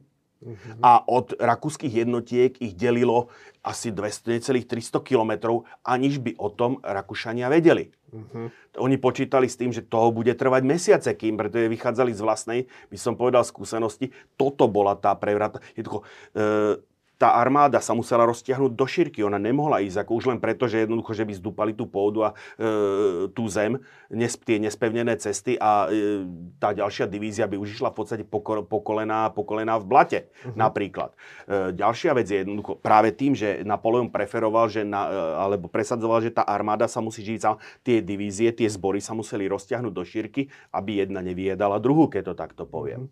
A práve preto, ako práve prečo ten Napoleon zaviedol ten rekvizičný systém ako na báze nejakých dlhopisov alebo na báze nejakej protihodnoty. No lebo tá myšlienka, toto Francúzsko išlo, ako by som povedal, dobíjalo územie pre ten francúzsky svet dneska, keď to zase to má nejakú reminiscenciu do dneska, ale ako on niesol akože tie pozitívne, na tom bola postavená tá veľká armáda. Nie na tom, že to splundrujeme, ale že my im prinesieme pokrok.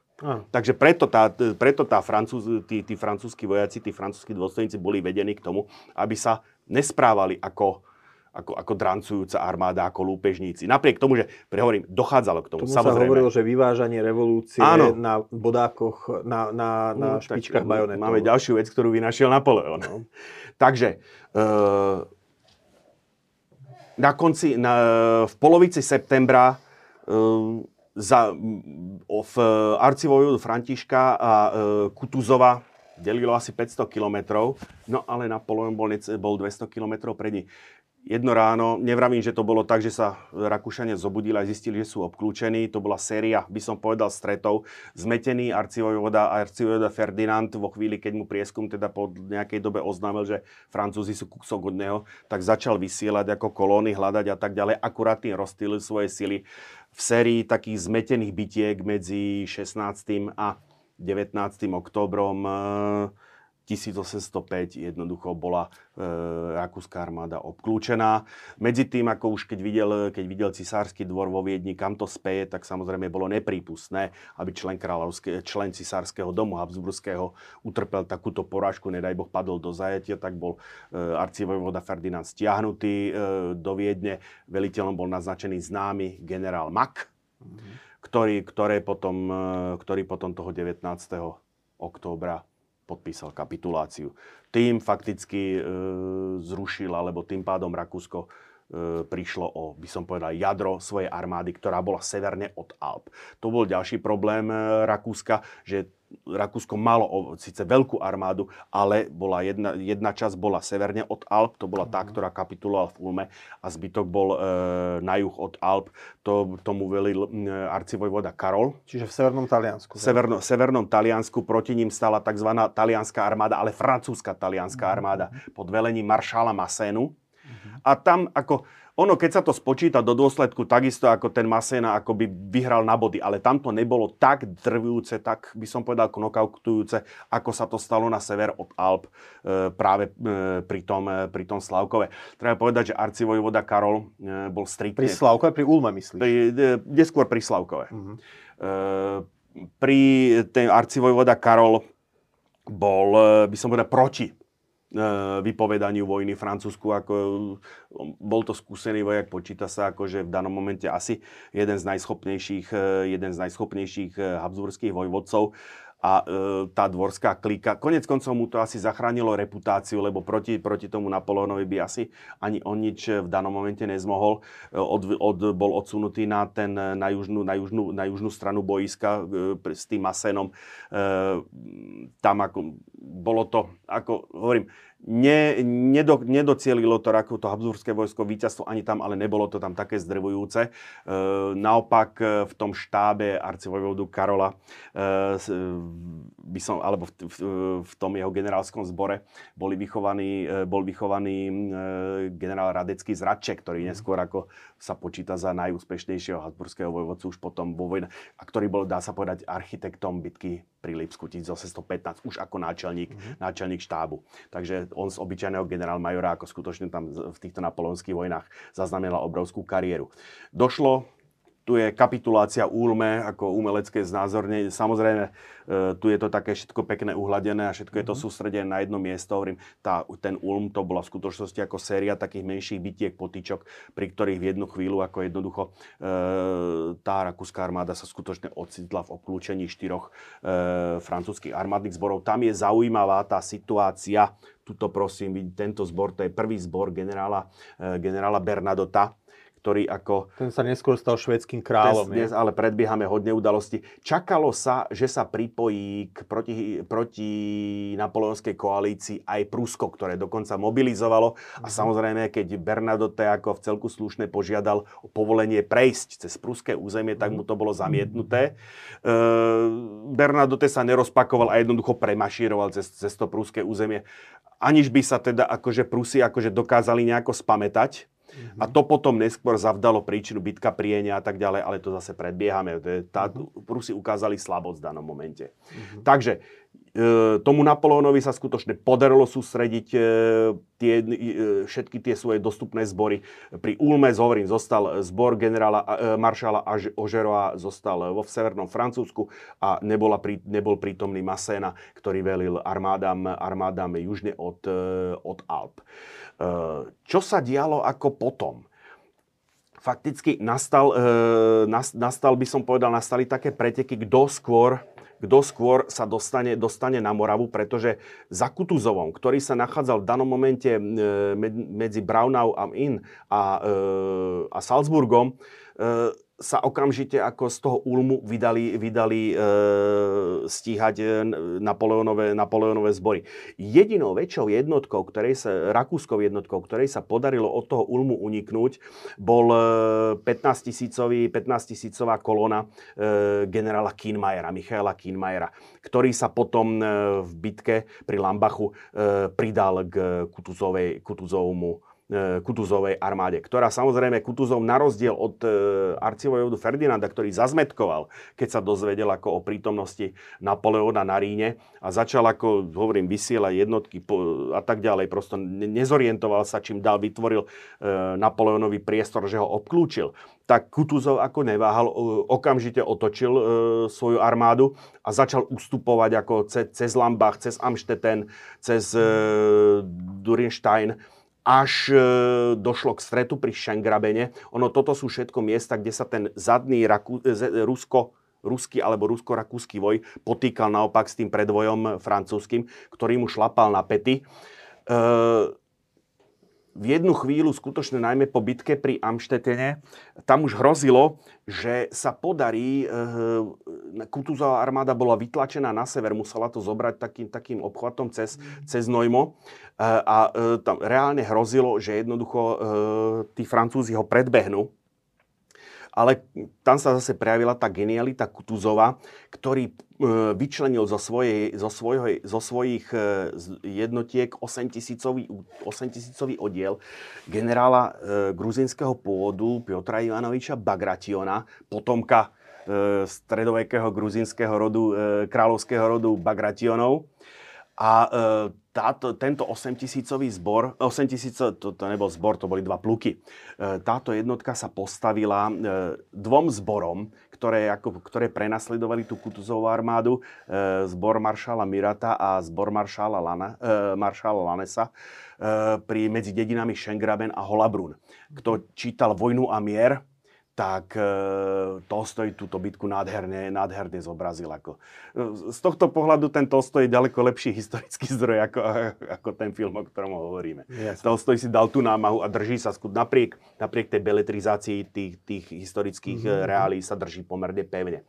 No, Bagrationovi sa podaril to, čo voláme husársky kúsok. Vyslal k Muratovi parlamentára s tým, že prebieha jednanie o miery, navrhol mu prímerie. Murat napriek tomu, že niečo podobné vyviedol generálovi Makovi, pár týždňov predtým pri Ulme on, je teda generálovi Auerspergovi, jednému z podriadených generálov Maka, paradoxne tomu Bagratienovi na ten lep sadol.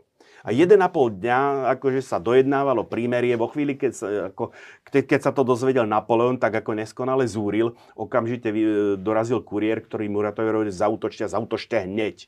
Akože doslova, napriek tej vzletnej reči, cisár píše maršálovi, ale z toho vidno, ako z toho dopisu, ako priam srší tá naštvatosť toho Napoleona.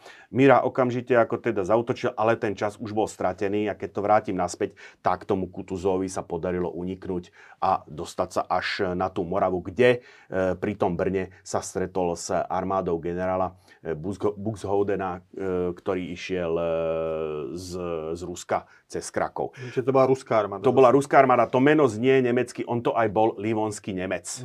Buď Wilhelm von Buxhoven, alebo Fjodor Fjodorovič Buxhoven zase. Takže tým pádom bola vytvorená tá scéna, ku ktorej spejeme, to je stret pri tom Slavkovej 2. decembra 1805. Tu treba ešte povedať, že popri tom 12.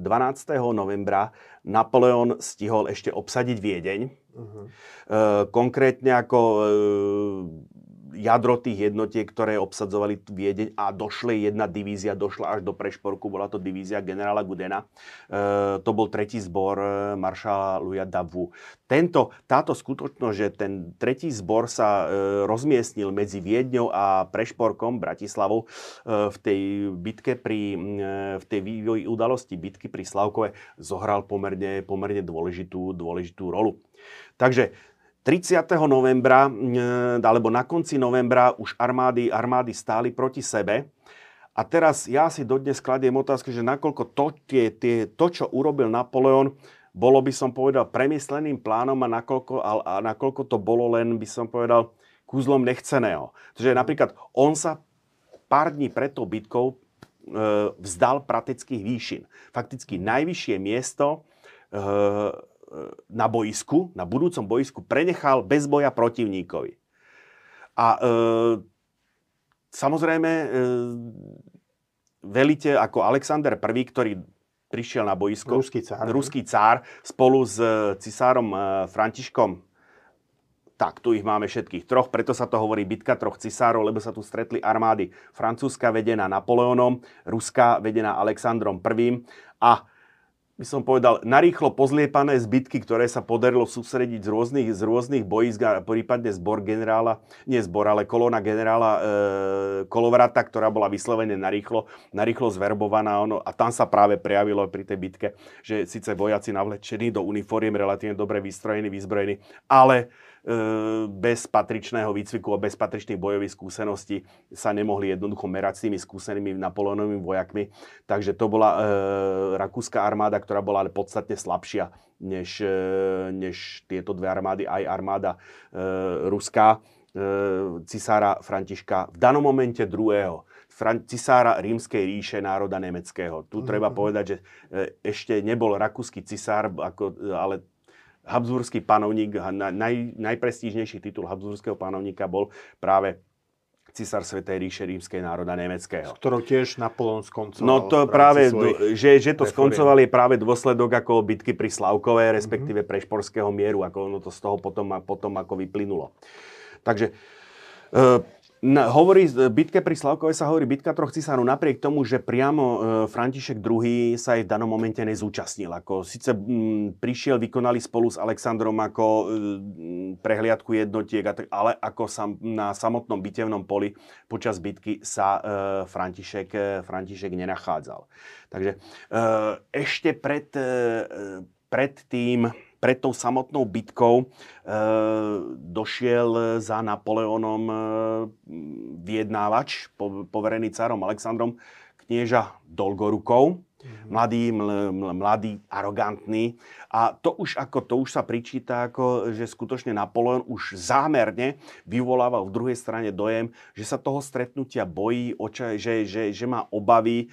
Pritom Napoleon v skutočnosti hral o čas práve kvôli tomu, že jednoducho veľká časť jeho jednotiek ešte pochodovala, ako konkrétne Bernadotov zbor dochádzal na boisko zo severu a 30. novembra bol povolaný Davutov zbor z priestoru Viedeň Prešporok. Takže on hral o čas, potreboval čo najviac tých jednotiek sústrediť na mieste. Ono to trošku tomu Napoleónovi nevyšlo, pretože na to boisko napríklad nestihol dojsť vôbec 8. zbor generála Mortiera a takisto bitka bola vybojovaná bez 6. zboru generála Neja. On skutočne ako na začiatku ten Napoleon trošičku akože to prekombinoval, mal tie jednotky rozťahané, zbor generála Mortiera bol niekde tu, zbor generála Neja, priznám sa, ani v tejto chvíli neviem, kde sa nachádzal. Takže on hral o čas, naťahoval to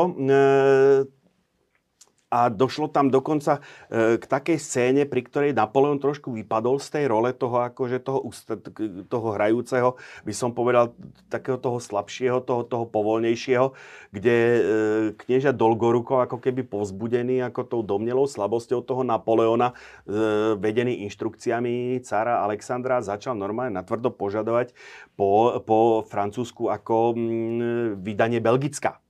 A vtedy akože Napoleon akože od zlosti ako trochu vypadol z role a jednoducho zavrčal akože na knieža Dolgoruka, že knieža, ako uvedomte si, že sme na Morave.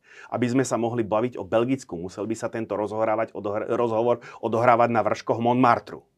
Ale akože v zapäti sa spamätal a zase prešiel do takej tej zmierlivej pózy. Dolgorukov ako vo svojej nadutosti nezaregistroval nič. A jednoducho podal skutočne Alexandrovi správu, že Napoleon sa necíti akože na víťazstvo a jednoducho naťahuje čas a treba jednoducho zaútočiť. To odhadol správne, že naťahuje čas, ale že treba zaútočiť ako čo najrýchlejšie, čo najskôr. Teraz sa na chvíľku zastavím pri tých rozhodujúcich vojvodcoch, ktorí boli na jednej aj druhej strane. Už som spomínal maršála Dauta, veliteľa 3. zboru, ktorého jedna z divízií bola garnizovaná alebo mala tábor priamo pri Bratislave. Rozhodujúci ten, kto viedol, ten, kto držal stred zostavy, bol maršál Soult. Už som na minulom obrázku pri bitke pri Šengrabene som ukazoval maršála Lanesa, ktorý ovládal ľavé krídlo, alebo ktorý kontroloval ľavé krídlo a v zálohu tvorila jazda maršála Mirata a spojnicu medzi Sultom a Lanesom predstavoval prvý zbor generála Bernadotta.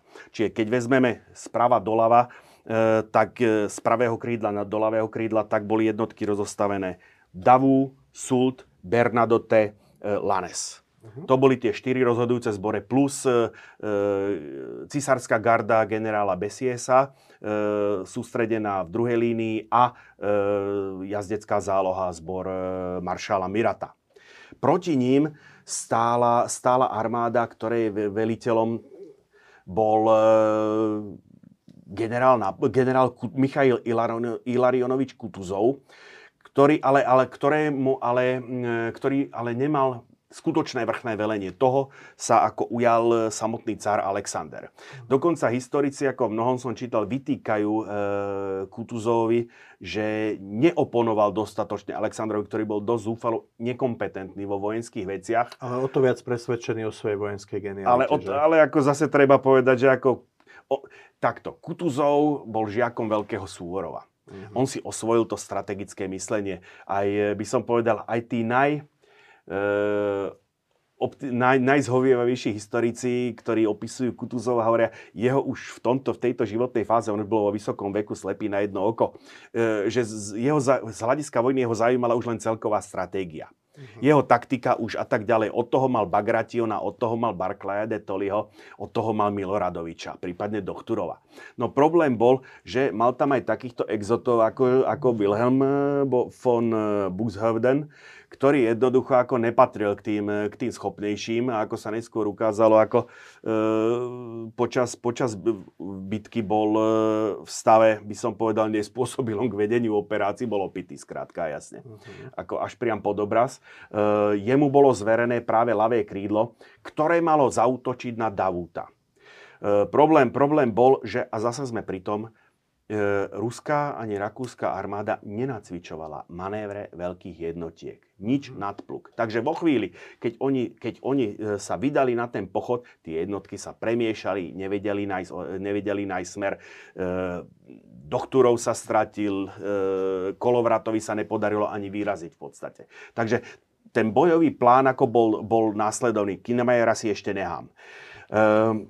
Ten bojový plán bol následovný. Sústredenie zase Buxhöwden, Kutuzov, pravé krídlo, Bagration. Operačné velenie mal, a nenašiel som jeho obrázok, preto tam je ten Kienmayer a nie je tam Franz von Weyrother, ktorý bol ako keby náčelníkom štábu, síce rakúskej armády, ale treba povedať, že Rusi nemali tú skúsenosť, by som povedal. Rakúšania už mali aspoň niečo odkúkané od tej štábnej práce. Takže vypracovaním plánu na vedenie bitky pri Slavkove bol poverený, alebo dostal to rozkazom Franz Weyrother. Vymyslel pomerne zložitý plán, akože zaútočiť na... Lebo prieskum hlásil, akože to Davutovo krídlo je slabé, pretože horko ťažko mu došla k dispozícii jedna divízia generála Frianta. Z rozkazu Napolóna od Sulta mu bola prevedená divízia generála Legranda a to bolo všetko v zásade. Aj tá Friantová divízia došla v takom stave, že jednoducho stratila takmer tretinu svojho mužstva po ceste, lebo to bol skutočne tvrdý pochod a zbierali tých otratených vojakov, potom zbierali tí príslušníci tej dragunskej divízie generála Bursiera. Hovoril som, za štruktúra 2 alebo 3 pešie divízie, 1 dragúnska. Dragúni mali tú výhodu, vedeli sa rýchlo presúvať, takže preto potom ako tá Bursierová divízia tú Friantovú pred sebou fakticky dotlačila akože na to slavkovské boisko. Ráno bolo 2. decembra, takže ráno bola hmla.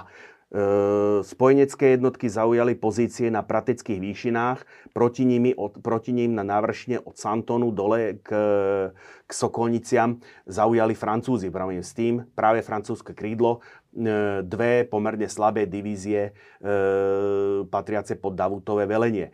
Hlavný útok spojenej rakúsko-ruskej armády mal smerovať práve na Davuta. Mali to viesť 4 kolóny. Jednu viedol práve tu generál Kienmayer, ktorý predstavoval predvoja, takisto ako patril k tým schopnejším rakúskym generálom. Velenie celého krídla mal Buxhoden. Ďalšej kolóne, to bolo to, že to neboli divízie, to neboli zbory, to boli ad hoc poskladané kolóny. Z plukov, ktoré nikdy spolu predtým necvičili, jednoducho okrem toho to bola akože ťažko medzinárodná jednotka, pretože jednej z kolón veril francúzsky šlachtic v ruských službách markíz Langeron. Potom ďalším jednotkám na tomto krídle vedel generál Přibyševský. To bol síce poddaný ruského cára, ale Poliak pôvodom. Takže tam to bolo skutočne naskladané, ale naspäť k tomu pravému krídlu. Jednu kolónu viedol Kienmayer, Langeron, Dochtúrov. A štvrtá, to je tá zmeškaná kolóna, ktorá nestihla nástup, to bola kolóna generála Kolovrata, alebo knieža Kolovrat, ktorá ale bola zložená z vyslovených nováčikov. To, čo uniklo pozornosti a čo bol ten geniálny Napoleónov ťah, vo chvíli, keď sa pravé krídlo dostalo do boja s Davutovými jednotkami, kde ten boj sa skutočne rozputal, ako bol veľmi tvrdý, v hmle, v doline, medzi týmito dvomi výšinami zostali ukryté zrakom spojeneckého velenia dve divízie zo zboru generála Soulta. Divízia generála Vandama a divízia generála Senhillera. Tu dokonca ako jedna z jednotiek sa ocitla, tu vidím ako priamo, ako takmer mimo boj, bolo to skutočne poznamenané chaosom. Až keď sa zdvihla tá hmla, tak ruský, alebo teda Langeron a Dochtúrov zistili, aké vlastne slabé sily proti ním stoja na tom francúzskom pravom krídle a jednoducho ten útok sa obnovil. Generál Friant, veliteľ jednej z Davutových divízií, akože vo svojich pamätiach sklonil veľkú poklonu ako svojmu veliteľovi, maršalovi Davutovi, ktorý ako jednoducho za ten deň boli pod Davutom zabité 4 kone. Akože, takže on jazdil pozdĺž prvej línii, skutočne ako bol to jeho deň, dá sa povedať. Na tom Napoleónovom víťazstve mu patrí ako dosť veľký podiel, že to pravé krídlo udržal. Ono zase, aj pod Friantom boli zabité 2 kone, takže ako ten boj tam bol veľmi krutý. Ale hmla sa rozptýlila a zrazu ako Kutuzov a spolu aj s Sárom zistili, že proti nim mašírujú dve divízie. A na tom vršku, na tých prateckých výšinách ostali akurát slabé jednotky tej rakúskej kolóny generála Kolovrata, cez ktorú sa ako tie skúsené Vandamové a Senhillerové jednotky jednoducho prevalili a rozťali spojeneckú zostavu akože na dve polovice. A to bol ako v podstate začiatok konca, že v tom momente ako... Sice ruská garda sa pokúsila, jazdecká garda, o protiútok. Dokonca sa im podarilo akože obklúčiť jeden z práporov 4. pluku radovej pechoty francúzskej, ukoristili orla, bojovú zástavu. A Napoleon, ktorý sledoval akože boisko, videl akože sa tam dostal pluk do zholkosti. Patronom toho pluku bol jeho brat Jozef. Tak poveril svojho pobočníka generála Rapa vedením protiútoku, zložený z dvoch eskadrón jazdných granatierov z mameludskej eskadróny a dvoch divízií ťažkej jazdy ako kyrysníkov pod velením Dapola. Tento útok do značnej miery ako práve symbolizuje to víťazstvo ako toho Napoleona. Tu je generál Rapp, prináša ako správu o víťazstve, vezie ukoristené ruské zástavy, pretože ako, čo je problém jazdeckých útokov? Tá garda, to bola ťažká jazda, myslím, ruská garda vedená veľkokniežaťom Konstantinom. Len problém je, že ako náhle, ako ten útok sa vyčerpá, tak to jazdectvo sa potrebuje stiahnuť a znovu sformovať. A zrovna v tomto momente tých 5 eskadrón generála Rappa na nich zaútočilo a ešte tam sa traduje, ako a je to potvrdené historicky, že tí francúzski granatieri jazdní kričali, že nech petrohradské dámy plačú. Ako skutočne ukoristili, tu vidíme 3, pokiaľ ja viem, dokonca 4 bojové zástavy, zajali jedného z veliteľov kniežaťa Repnina a to bol ten zlomový moment, po ktorom ako jednoducho ako tá spojenecká armáda bola definitívne rozčesnutá a tým jednotkám, jednotkám oddeleným jednoducho neostalo nič inšie, než ustúpiť. Ústup tú situáciu akože od úplného debaklu na tento krídle zachránil ešte útok ťažkej jazdy generála kniežaťa Lichtensteina, ktorý neskôr potom viedol mierové rokovania. Tí, kto videli film, videli tú scénu, tam ako veľmi efektnú scénu, ako delostrelectvo francúzske bije do ľadu Žačanského rybníku a ako sa tam ako topia ako ruskí vojaci. Tak táto scéna ako je len taká polopravdivá. Áno, Rusi ustupovali cez ten Žačanský rybník, došlo tam k niekoľkým prelomeniam ľadu, ale ako keď po bitke na Napoleónov príkaz ten rybník vypustili, tak sa tam síce našlo 180 utopených koní, ešte k tomu asi 20 diel, ale len 2 vojaci. Takže ako tá scéna v tom filme, kde sa tí vojaci topia, ako nezakladá sa. Ako prebiehalo to nám skrátka inak. Ono úprimne povedané, ten ľad sa neprebáral ani tak pod tou kanonádou. Ten ľad ako je veľmi húževnatý. Ten ľad sa prebáral pod koňmi, lebo tie kone majú, keď to vezmem hmotnosť na plochu, majú väčší merný tlak. Ako pod človeka to unieslo, ale toho koňa, respektíve ten kanón, ako ten ľad nedokázal uniesť.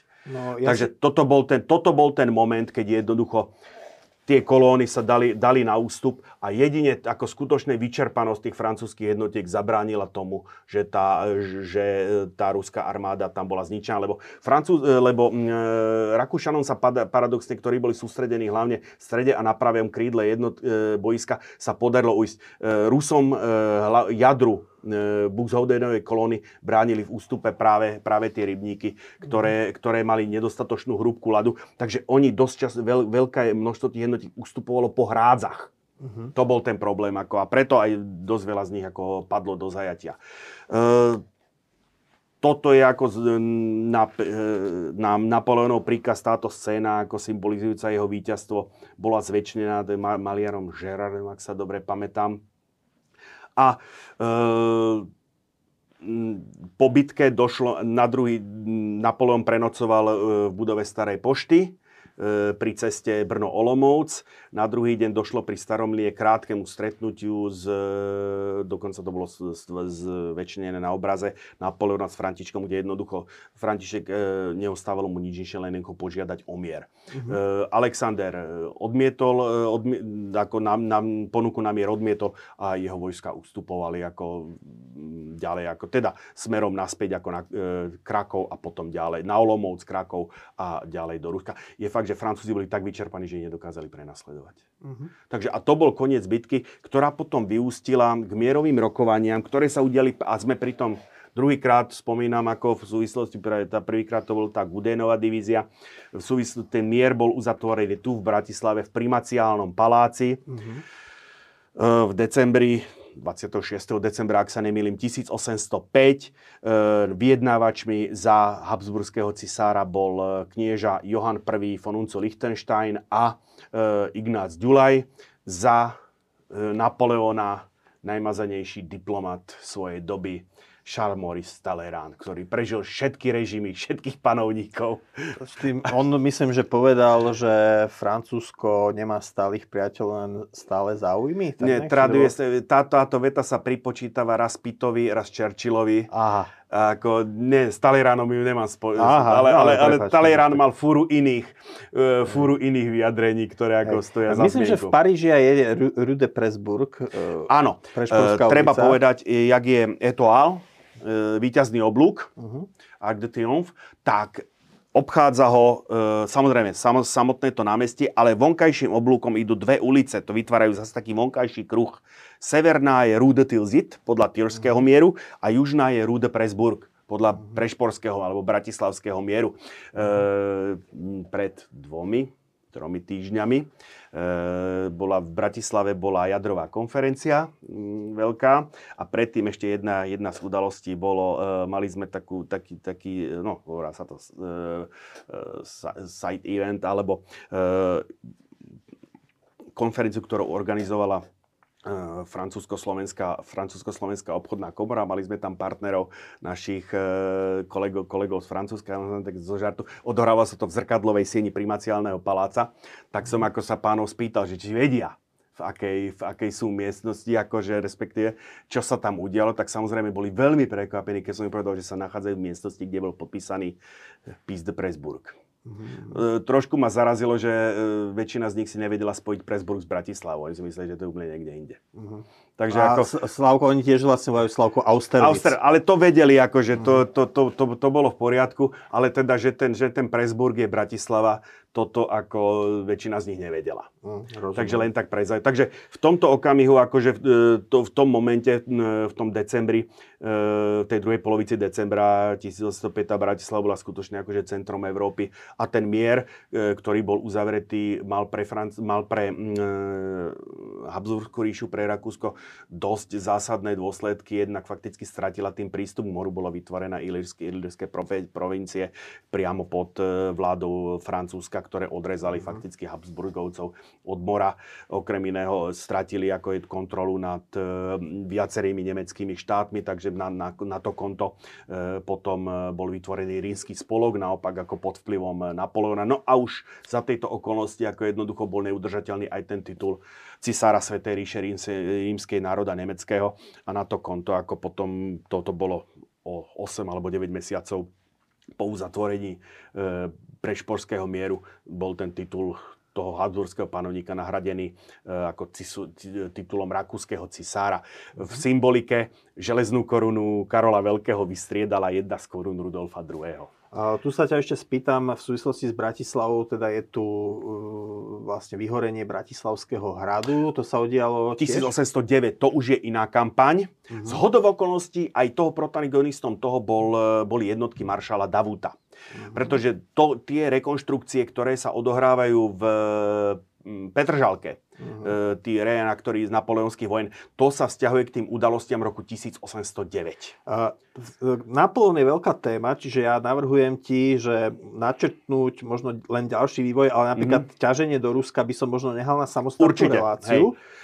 Ono, ja by som ako viacero, ako ak bude zájem o napoleonskej vojny, tak ako síce už sme to tých tém, ako už máme rozpracovaných a nasľubovaných viac, ale k tomu Napoleonovi sa možno učiť minimálne pri tom ruskom ťažení, to stojí za zmienku, ale to, čo nasledovalo potom 1806, to tam je ešte zaujímavá vec, po bitke prišiel pruský veľvyslanec ako gratulovať Napoleónovi k víťazstvu a Napoleón mu tak sarkasticky hovorí, že ale mal ste tú gratuláciu pripravenú pre niekoho iného. Pretože obecne sa očakávalo jednoducho, to som nepovedal, tá spojená rakúsko-ruská armáda, jej sa podarilo docieliť ako na tom bitevnom poli pomerne výraznú prevahu nad tým Napoleónom. To bolo slabých 80 000 proti takmer 90 000. Tie počty sa líšia, lebo tam stále ako dochádzali tie jednotky, ako ono potom ten finálny počet bol nejaký 85-92, keď sa to vezme. Stále bola tá prevaha na strane spojencov, najmä tomu Davutovi dochádzali stále jednotky. Ale ako ona sa skutočne sa očakávala. Preto ja si hovorím, že kedy sa zrodil v tej hlave toho Napoleona ten plán. Lebo ako skutočne na začiatku tej bitky on ako keby ponúkol tú výhodu, bol to obrovský risk, bolo to skutočne obrovské riziko, ktoré si mohol dovoliť len vojvodca skutočne akože Napoleónových kvalít a Napoleónovho sebavedomia, keď to takto poviem. A to, čo nasledovalo potom, čo sme začali, tak hovorím, o 1806 predsa len došlo, ako Prusko sa napokon postavilo proti Napoleónovi, ale to ťaženie bolo veľmi jednoznačné v bitkách pri Jene, armádu viedol priamo na poli, respektíve to boli dve paralelné bitky, bitka pri Auerstadte, kde zase zahviezdil ako maršal Davout.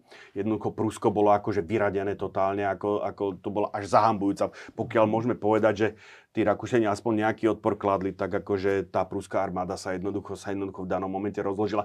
Ale Prusi si z toho zobrali ponaučenie, reformy maršála Blüchera a podobne, takže ako pri Waterloo to už bola úplne iná armáda, ako by som povedal, duchom aj schopnosťami, než to, čo predviedli Prusi v roku 1806.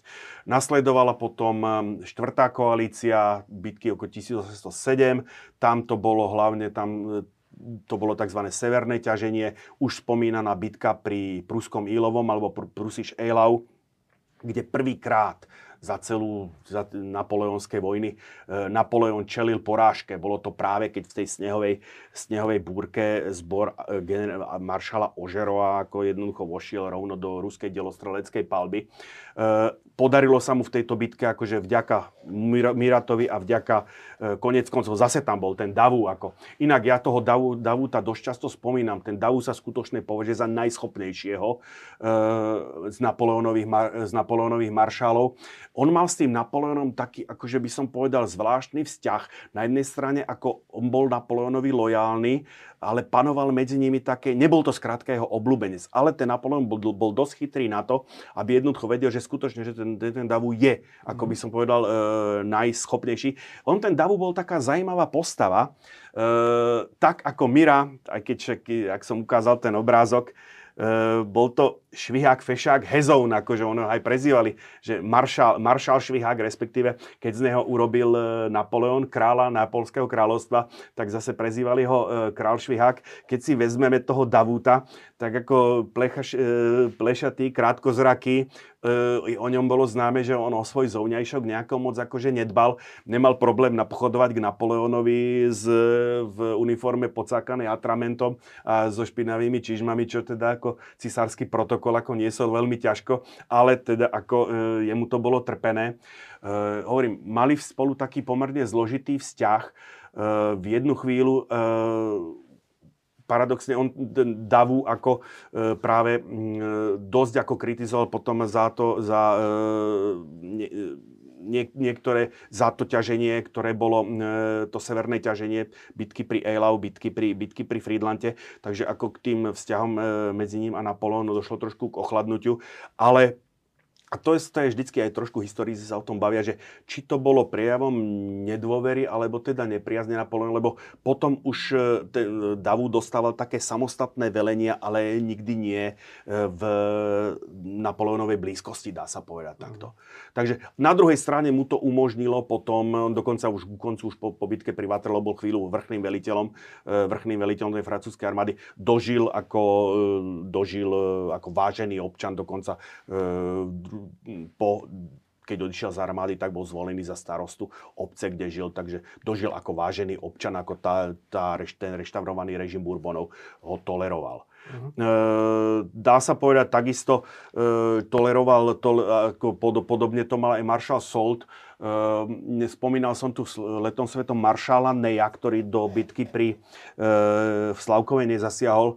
To je prakticky jediný z tých maršálov, ktorý bol ako popravený za reštaurácie, pretože počas stodňového cisárstva, keď sa teda Napoleon vrátil z Elby a vylodil sa, tak on bol poslaný proti nemu. Miesto toho prešiel na jeho stranu.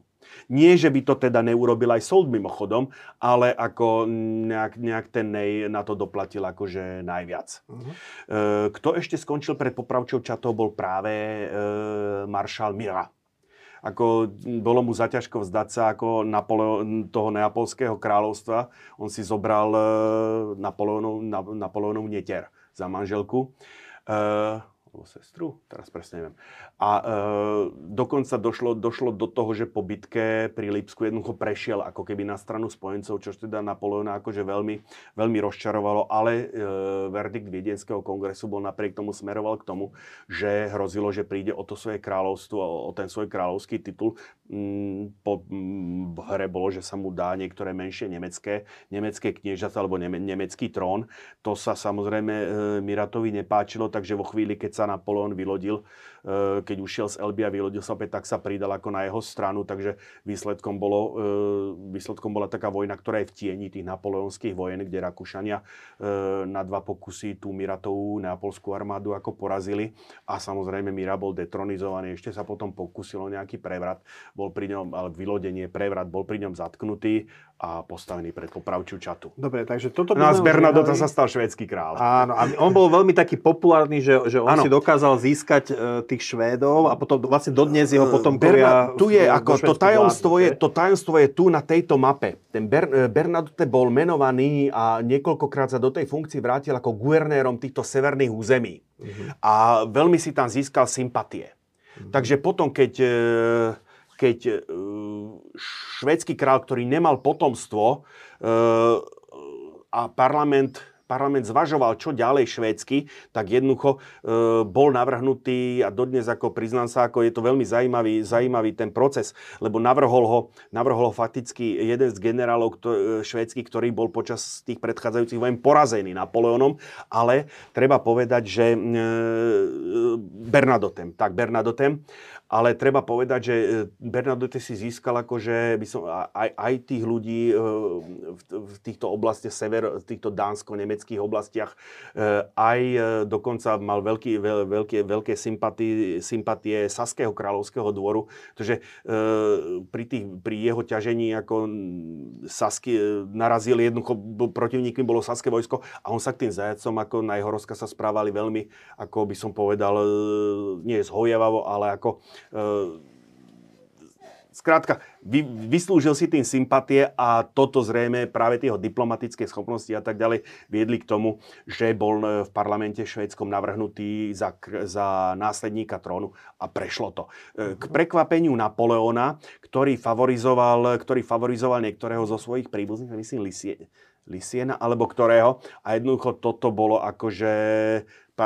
Švédi sa jednoducho vzopreli vôli Napoleona a schválili si Bernadotteho. Dobre, tak ukáž ešte, čo si teda zažil ty pri rekonštrukcii bitky pri Slavkové. No a potom filme, ako o týždeň neskôr som bol na pozvanie francúzského vojenského pridelenca, pána plukovníka Žána Šarla Peltiera, pozvaný na pripomienku 218. výročia bitky pri Slavkové. To počasie vôbec nezodpovedalo tým reáliám. Žiadne slavkovské slnko nebolo. Snežilo, bolo dosť nepríjemne. Ale ako bol to zážitok v každom prípade. Aj napriek tomu počasiu. To, čo vidíme túto na obrázku, to je prosím pekne ruská ako to sú rejenaktory, ktorí predstavujú ako ruskú armádu. Ruská radová pechota, tu sú kozáci. Toto je práve tá scéna, keď divízie maršála, ako samozrejme tá rekonštrukcia bitky sa snaží tak nejak zobrazovať tie kľúčové momenty. Mm-hmm. Takže toto je práve ten moment, toto už sú Francúzi, ktorí práve prichádzajú do tyla ruských vojsk na ľavom krídle tej spojeneckej zostavy. Takže táto jednotka predstavuje divíziu generála Vandama. No, toto je zložený obrázok. Ku koncu bitky už práve výrazne do toho prehováralo francúzske delostrelectvo. Z tej celej rekonštrukcie sa zúčastnilo asi 1100 vojakov, 115 koní a myslím, že 15 kanónov. Takže ako bolo to skutočne ako impozantné. Hovoril som niekoľkokrát o kyrisníkoch, o ťažkej jazde. Toto sú prosím pekne kyrisníci, ktorí sa vyznamenali v tejto bitke, práve umožnili bezproblémový ústup tej pravej kolóny ruského generála Bagrationa. Práve to bol útok kyrisníkov kniežaťa Lichtensteina, ktorý potom viedol mierové rokovania v Primaciálnom paláci. Takže rakúska ťažká jazda. No počasie, hovorím, bolo hnusné, snežilo. Ja som tiež rekonštrukciu trvala 1,5 dňa. To je s pánom plukovníkom sme boli tak z ľavej strany, ako totálne zasnežení, jak snehuliaci, lebo fúkalo z ľavej strany. Takže aj od tých reanaktorov to bola ako veľká obeť. Hrať padlého v tomto počasí to akože vyžadovalo veľkú mieru statočnosti. Tuto veľmi zaujímavý záber. Táto formácia sa volá Carré. Je to obranná formácia, to je také malé kare, ako samozrejme oni tie kare sa robili na úrovni práporu veľmi často a to boli potom také masívne štvorce. Jediná šanca, ako sa ubrániť útoku ťažkej kavalérie, bolo práve, že sa jednoducho tá pechota zoradila ako do toho štvorca s tými napriahnutými bodákmi. Jednoducho ten kôň ako má, akože nepôjde proti tej hradbe tiel a bodákov. Aj keď generálovi, Dapúlovi, veliteľovi ako druhej kyrisníckej divízie sa pri Slavkové to karé podarilo rozraziť. Mimochodom, táto tvoja fotka mi pripomína taký známy obraz, že posledný štvorec, čo boli zase Briti, vytvorili taký štvorec v bitke pri Waterloo, myslím. No ale ako oni tie britské karé tomu útoku maršála Neja odolali. Uh-huh. A to bol práve... No teraz preskakujeme k bitke pri Waterloo. Jasné, to iba pripomenula tvoja fotografia, taký áno, známy obraz. Tam je známa vec, že jednoducho to Nej ako snáď v snahe odčiniť trošičku, ako, lebo on prišiel neskoro do tej bitky. Trošku prispal na začiatku a tak ďalej s tými svojimi jednotkami. Tak ona aj pamätníci hovoria, že potom skôr akože vrhal sa až bez rozmyslu akože do tých útokov. Viedol veľký útok jazdecký práve proti Britom, ktorí ale sa stihli sformovať do týchto karé, ako Napoleon zúril, pretože jednoducho on vyrazil ten Nej, vyrazil do toho útoku bez podpory pechoty, bez podpory delostrelca a skutočne Briti ten útok jazdy ako zlomili. Práve vďaka takýmto. Toto sú inak ruskí granátnici, ako to sa pozná podľa tých takýchto šišakov. Vlastne Rusi mali zelené, Rakúšania mali vtedy biele uniformy, Francúzi mali také modro-biele s červenými výložkami a keby tam boli Briti, tí mali červené. A Prusi mali čierne? Prusi mali čierne, áno. Prusi mali čierne. No toto už je ten záverečný, toto predstavuje ten záverečný útok, ako keď pozrieme na mapu, tak vo chvíli, keď sa akože tu vidíme, to je práve tento útok, akože keď sa už tie soltové, do toho sa vklinil, tu je práve ten Rapov útok, do toho sa skrátka, do toho sa vklinil Bernadotov zbor. Sennhillerove Vandamová divízia sa otočila doprava, postupovali do tyla tých ruských vojsk. A toto je práve ten útok tej Vandamovej a Sennhillerovej divízie na ruské jednotky. Tu je nad bojiskom postava Napoleona v stvárnení Američana Marka Schneidera, ktorý je dneska považovaný za najlepšieho žijúceho predstaviteľa Napoleona. A to si tam ty dorobil nejak? Alebo... Áno, to je dorobené. To je dorobené ako počítač. Napoleon bol človek mnohých talentov, ale lietať nevedel. Takže dobre. To je, prosím, ako... Trvalo to, hovorím, 1,5 hodiny, potom ešte... Počkaj, ty si hovoril 1,5 dňa, to si sa pomýlil? 1,5 hodiny. Aha, dobre. Ako v tomto počasí 1,5 dňa, ako to by asi... To by bolo som ťažko. Sa tiež čudoval. 1,5 hodiny. Nie, celá tá bitka trvala, dá sa povedať, 1,5 dňa, keď vezme aj dozvu. Trošku sa mi to, Aj keď... Takže od 2. do 3:30 ako a potom... Tí reána, ktorí teda ľudia, ktorí sa vlastne obliekajú do uniforiem a napodobňujú historické bitky rôznych období. Teba to nikdy nelákalo ako fanúšika vojenskej histórie? Vieš čo, priznám sa, toto nie. Lebo to, vieš, ako robiť to dobre, znamená veľmi úzko sa sústrediť ako na nejaké historické obdobie. Tí ľudia tým skutočne žijú. To je... No veď aj ty. No, ale ja mám predsa len tá história zaujíma po tých obdobiach. Túto skutočne... A nemám tam obrázok poľských hulánov napríklad, ako len ilustrácia. To je otázka, aj to už potom celé rodiny týmto žijú, že jednoducho dbajú na to, aby mali tie historické uniformy a tak ďalej. Ale k tým poľským hulánom bola tam skupina ako poľských hulánov, ktorí sa v skutočnosti tejto bitky nezúčastnili. Oni začali tvoriť, ako sú tí poľskí huláni tvorili súčasť Napoleónovej armády až po Tilžskom mieri, keď bolo vytvorené Varšavské vojvodstvo. Uh-huh.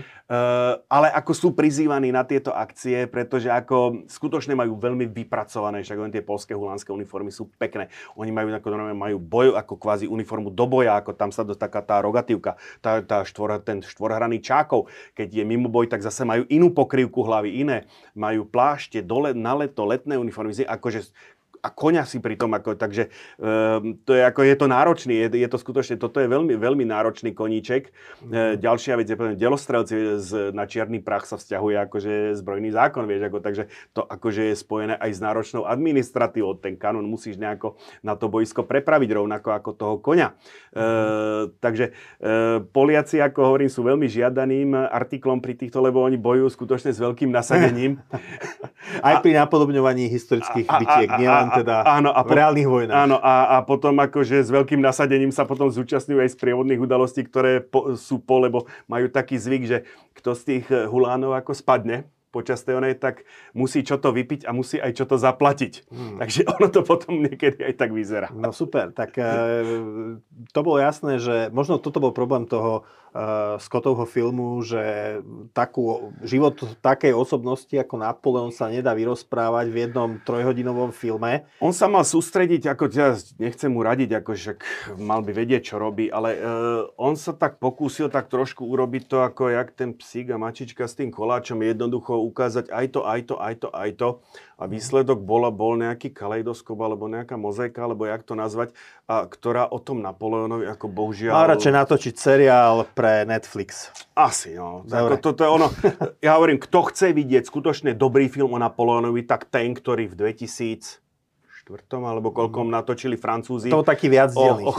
S Christianom Klavierom ako Napoleónom. Áno, a potom samozrejme nesmieme zabudnúť na Bondarčukov Vojnu a mier. Jasné, a koprodukčný film, zase Bondarčuk, ale ako produkcia bola britská. Wellingtona tam stvárnil Christopher Plummer, Waterloo. To je takisto, čo sa týka napoleonskej tematiky, vynikajúce. Ja mám najradšej z napoleonského obdobia dva britské seriály, a to Hornblower, americký seriál, a Šarpovi strelci, čo je zase o španielskom ťažení. Áno, ono obidve tieto udalosti, ako však tam pri Šarpovi strelcoch vystupuje Wellington. Čiže to je tiež to je taká antitéza Napoleona. Napoleon majster manévru, naopak Wellington bol majster, ako by som povedal, pozičnej obrany, ako vedel akože skutočne držať to územie a hlavne a paradoxne obidvoch ich vojaci zbožňovali. Napriek tomu, že teda Wellington bol skutočne namyslený až arogantný príslušník ako tej svojej triedy, ale od tých vojakov akože sa postarať vedel a tí vojaci ako bol u neho ťažko povedať, či bol milovaný, ale v každom prípade ako bol rešpektovaný. Ako. Hornblower, to je málo známe, ale to tiež ako tak trošku, je to síce tam je tej fikcie viacej než u tých, lebo tam sa to skutočne točí okolo toho, nie okolo tých udalostí, ale okolo toho mladého dôstojníka, ale admirál Piliu a tak ďalej. To sú skutočné, Sir Edward Piliu, to sú skutočné historické osobnosti. Andrej, ja ti ďakujem. Milí diváci, napíšte nám prosím do reakcie, že či máte záujem o viac epizód na tému napoleonské vojny, lebo predsa je to väčšia exotika než tie vojny 20. storočia, ktorým my sa ešte aj našimi životmi otcov, starých otcov stále dotýkame. Takže prosím, napíšte nám do diskusie na Postoji alebo na YouTube pod toto video, že či máte záujem aj o ďalšie. Samozrejme, ruské ťaženie spravíme, ale tam je veľa príbehov, ktoré sa dajú. Áno, ty ešte chceš povedať? Ja ešte akože si spomenul diskusiu pod článkami, tak práve z minulej relácie ako o lietadlových lodiach vyplynul veľmi zaujímavý, ako viacerí ma upozornili, že bolo by dobre pozrieť sa na bitku pri Falklandoch. Čož teda ako ja na vojnu o Falklandoch, na toto veľmi ako rád reflektujem, to je tá vojna o Falklandoch. To je ako moja z tých obľúbenejších historických udalostí. Dobre, ja ďakujem Andrejovi Žiarovskému, nášmu spolupracovníkovi, za dnešný výklad. Ďakujem aj vám, milí diváci, že ste si nás dnes zapli. Ak sa vám toto video páčilo, dajte nám prosím like, staňte sa tiež odberateľmi kanála Postoj TV a potom už žiadne podobné video neunikne vašej pozornosti. Dovidenia a pekný deň. Všetko dobré, dovidenia.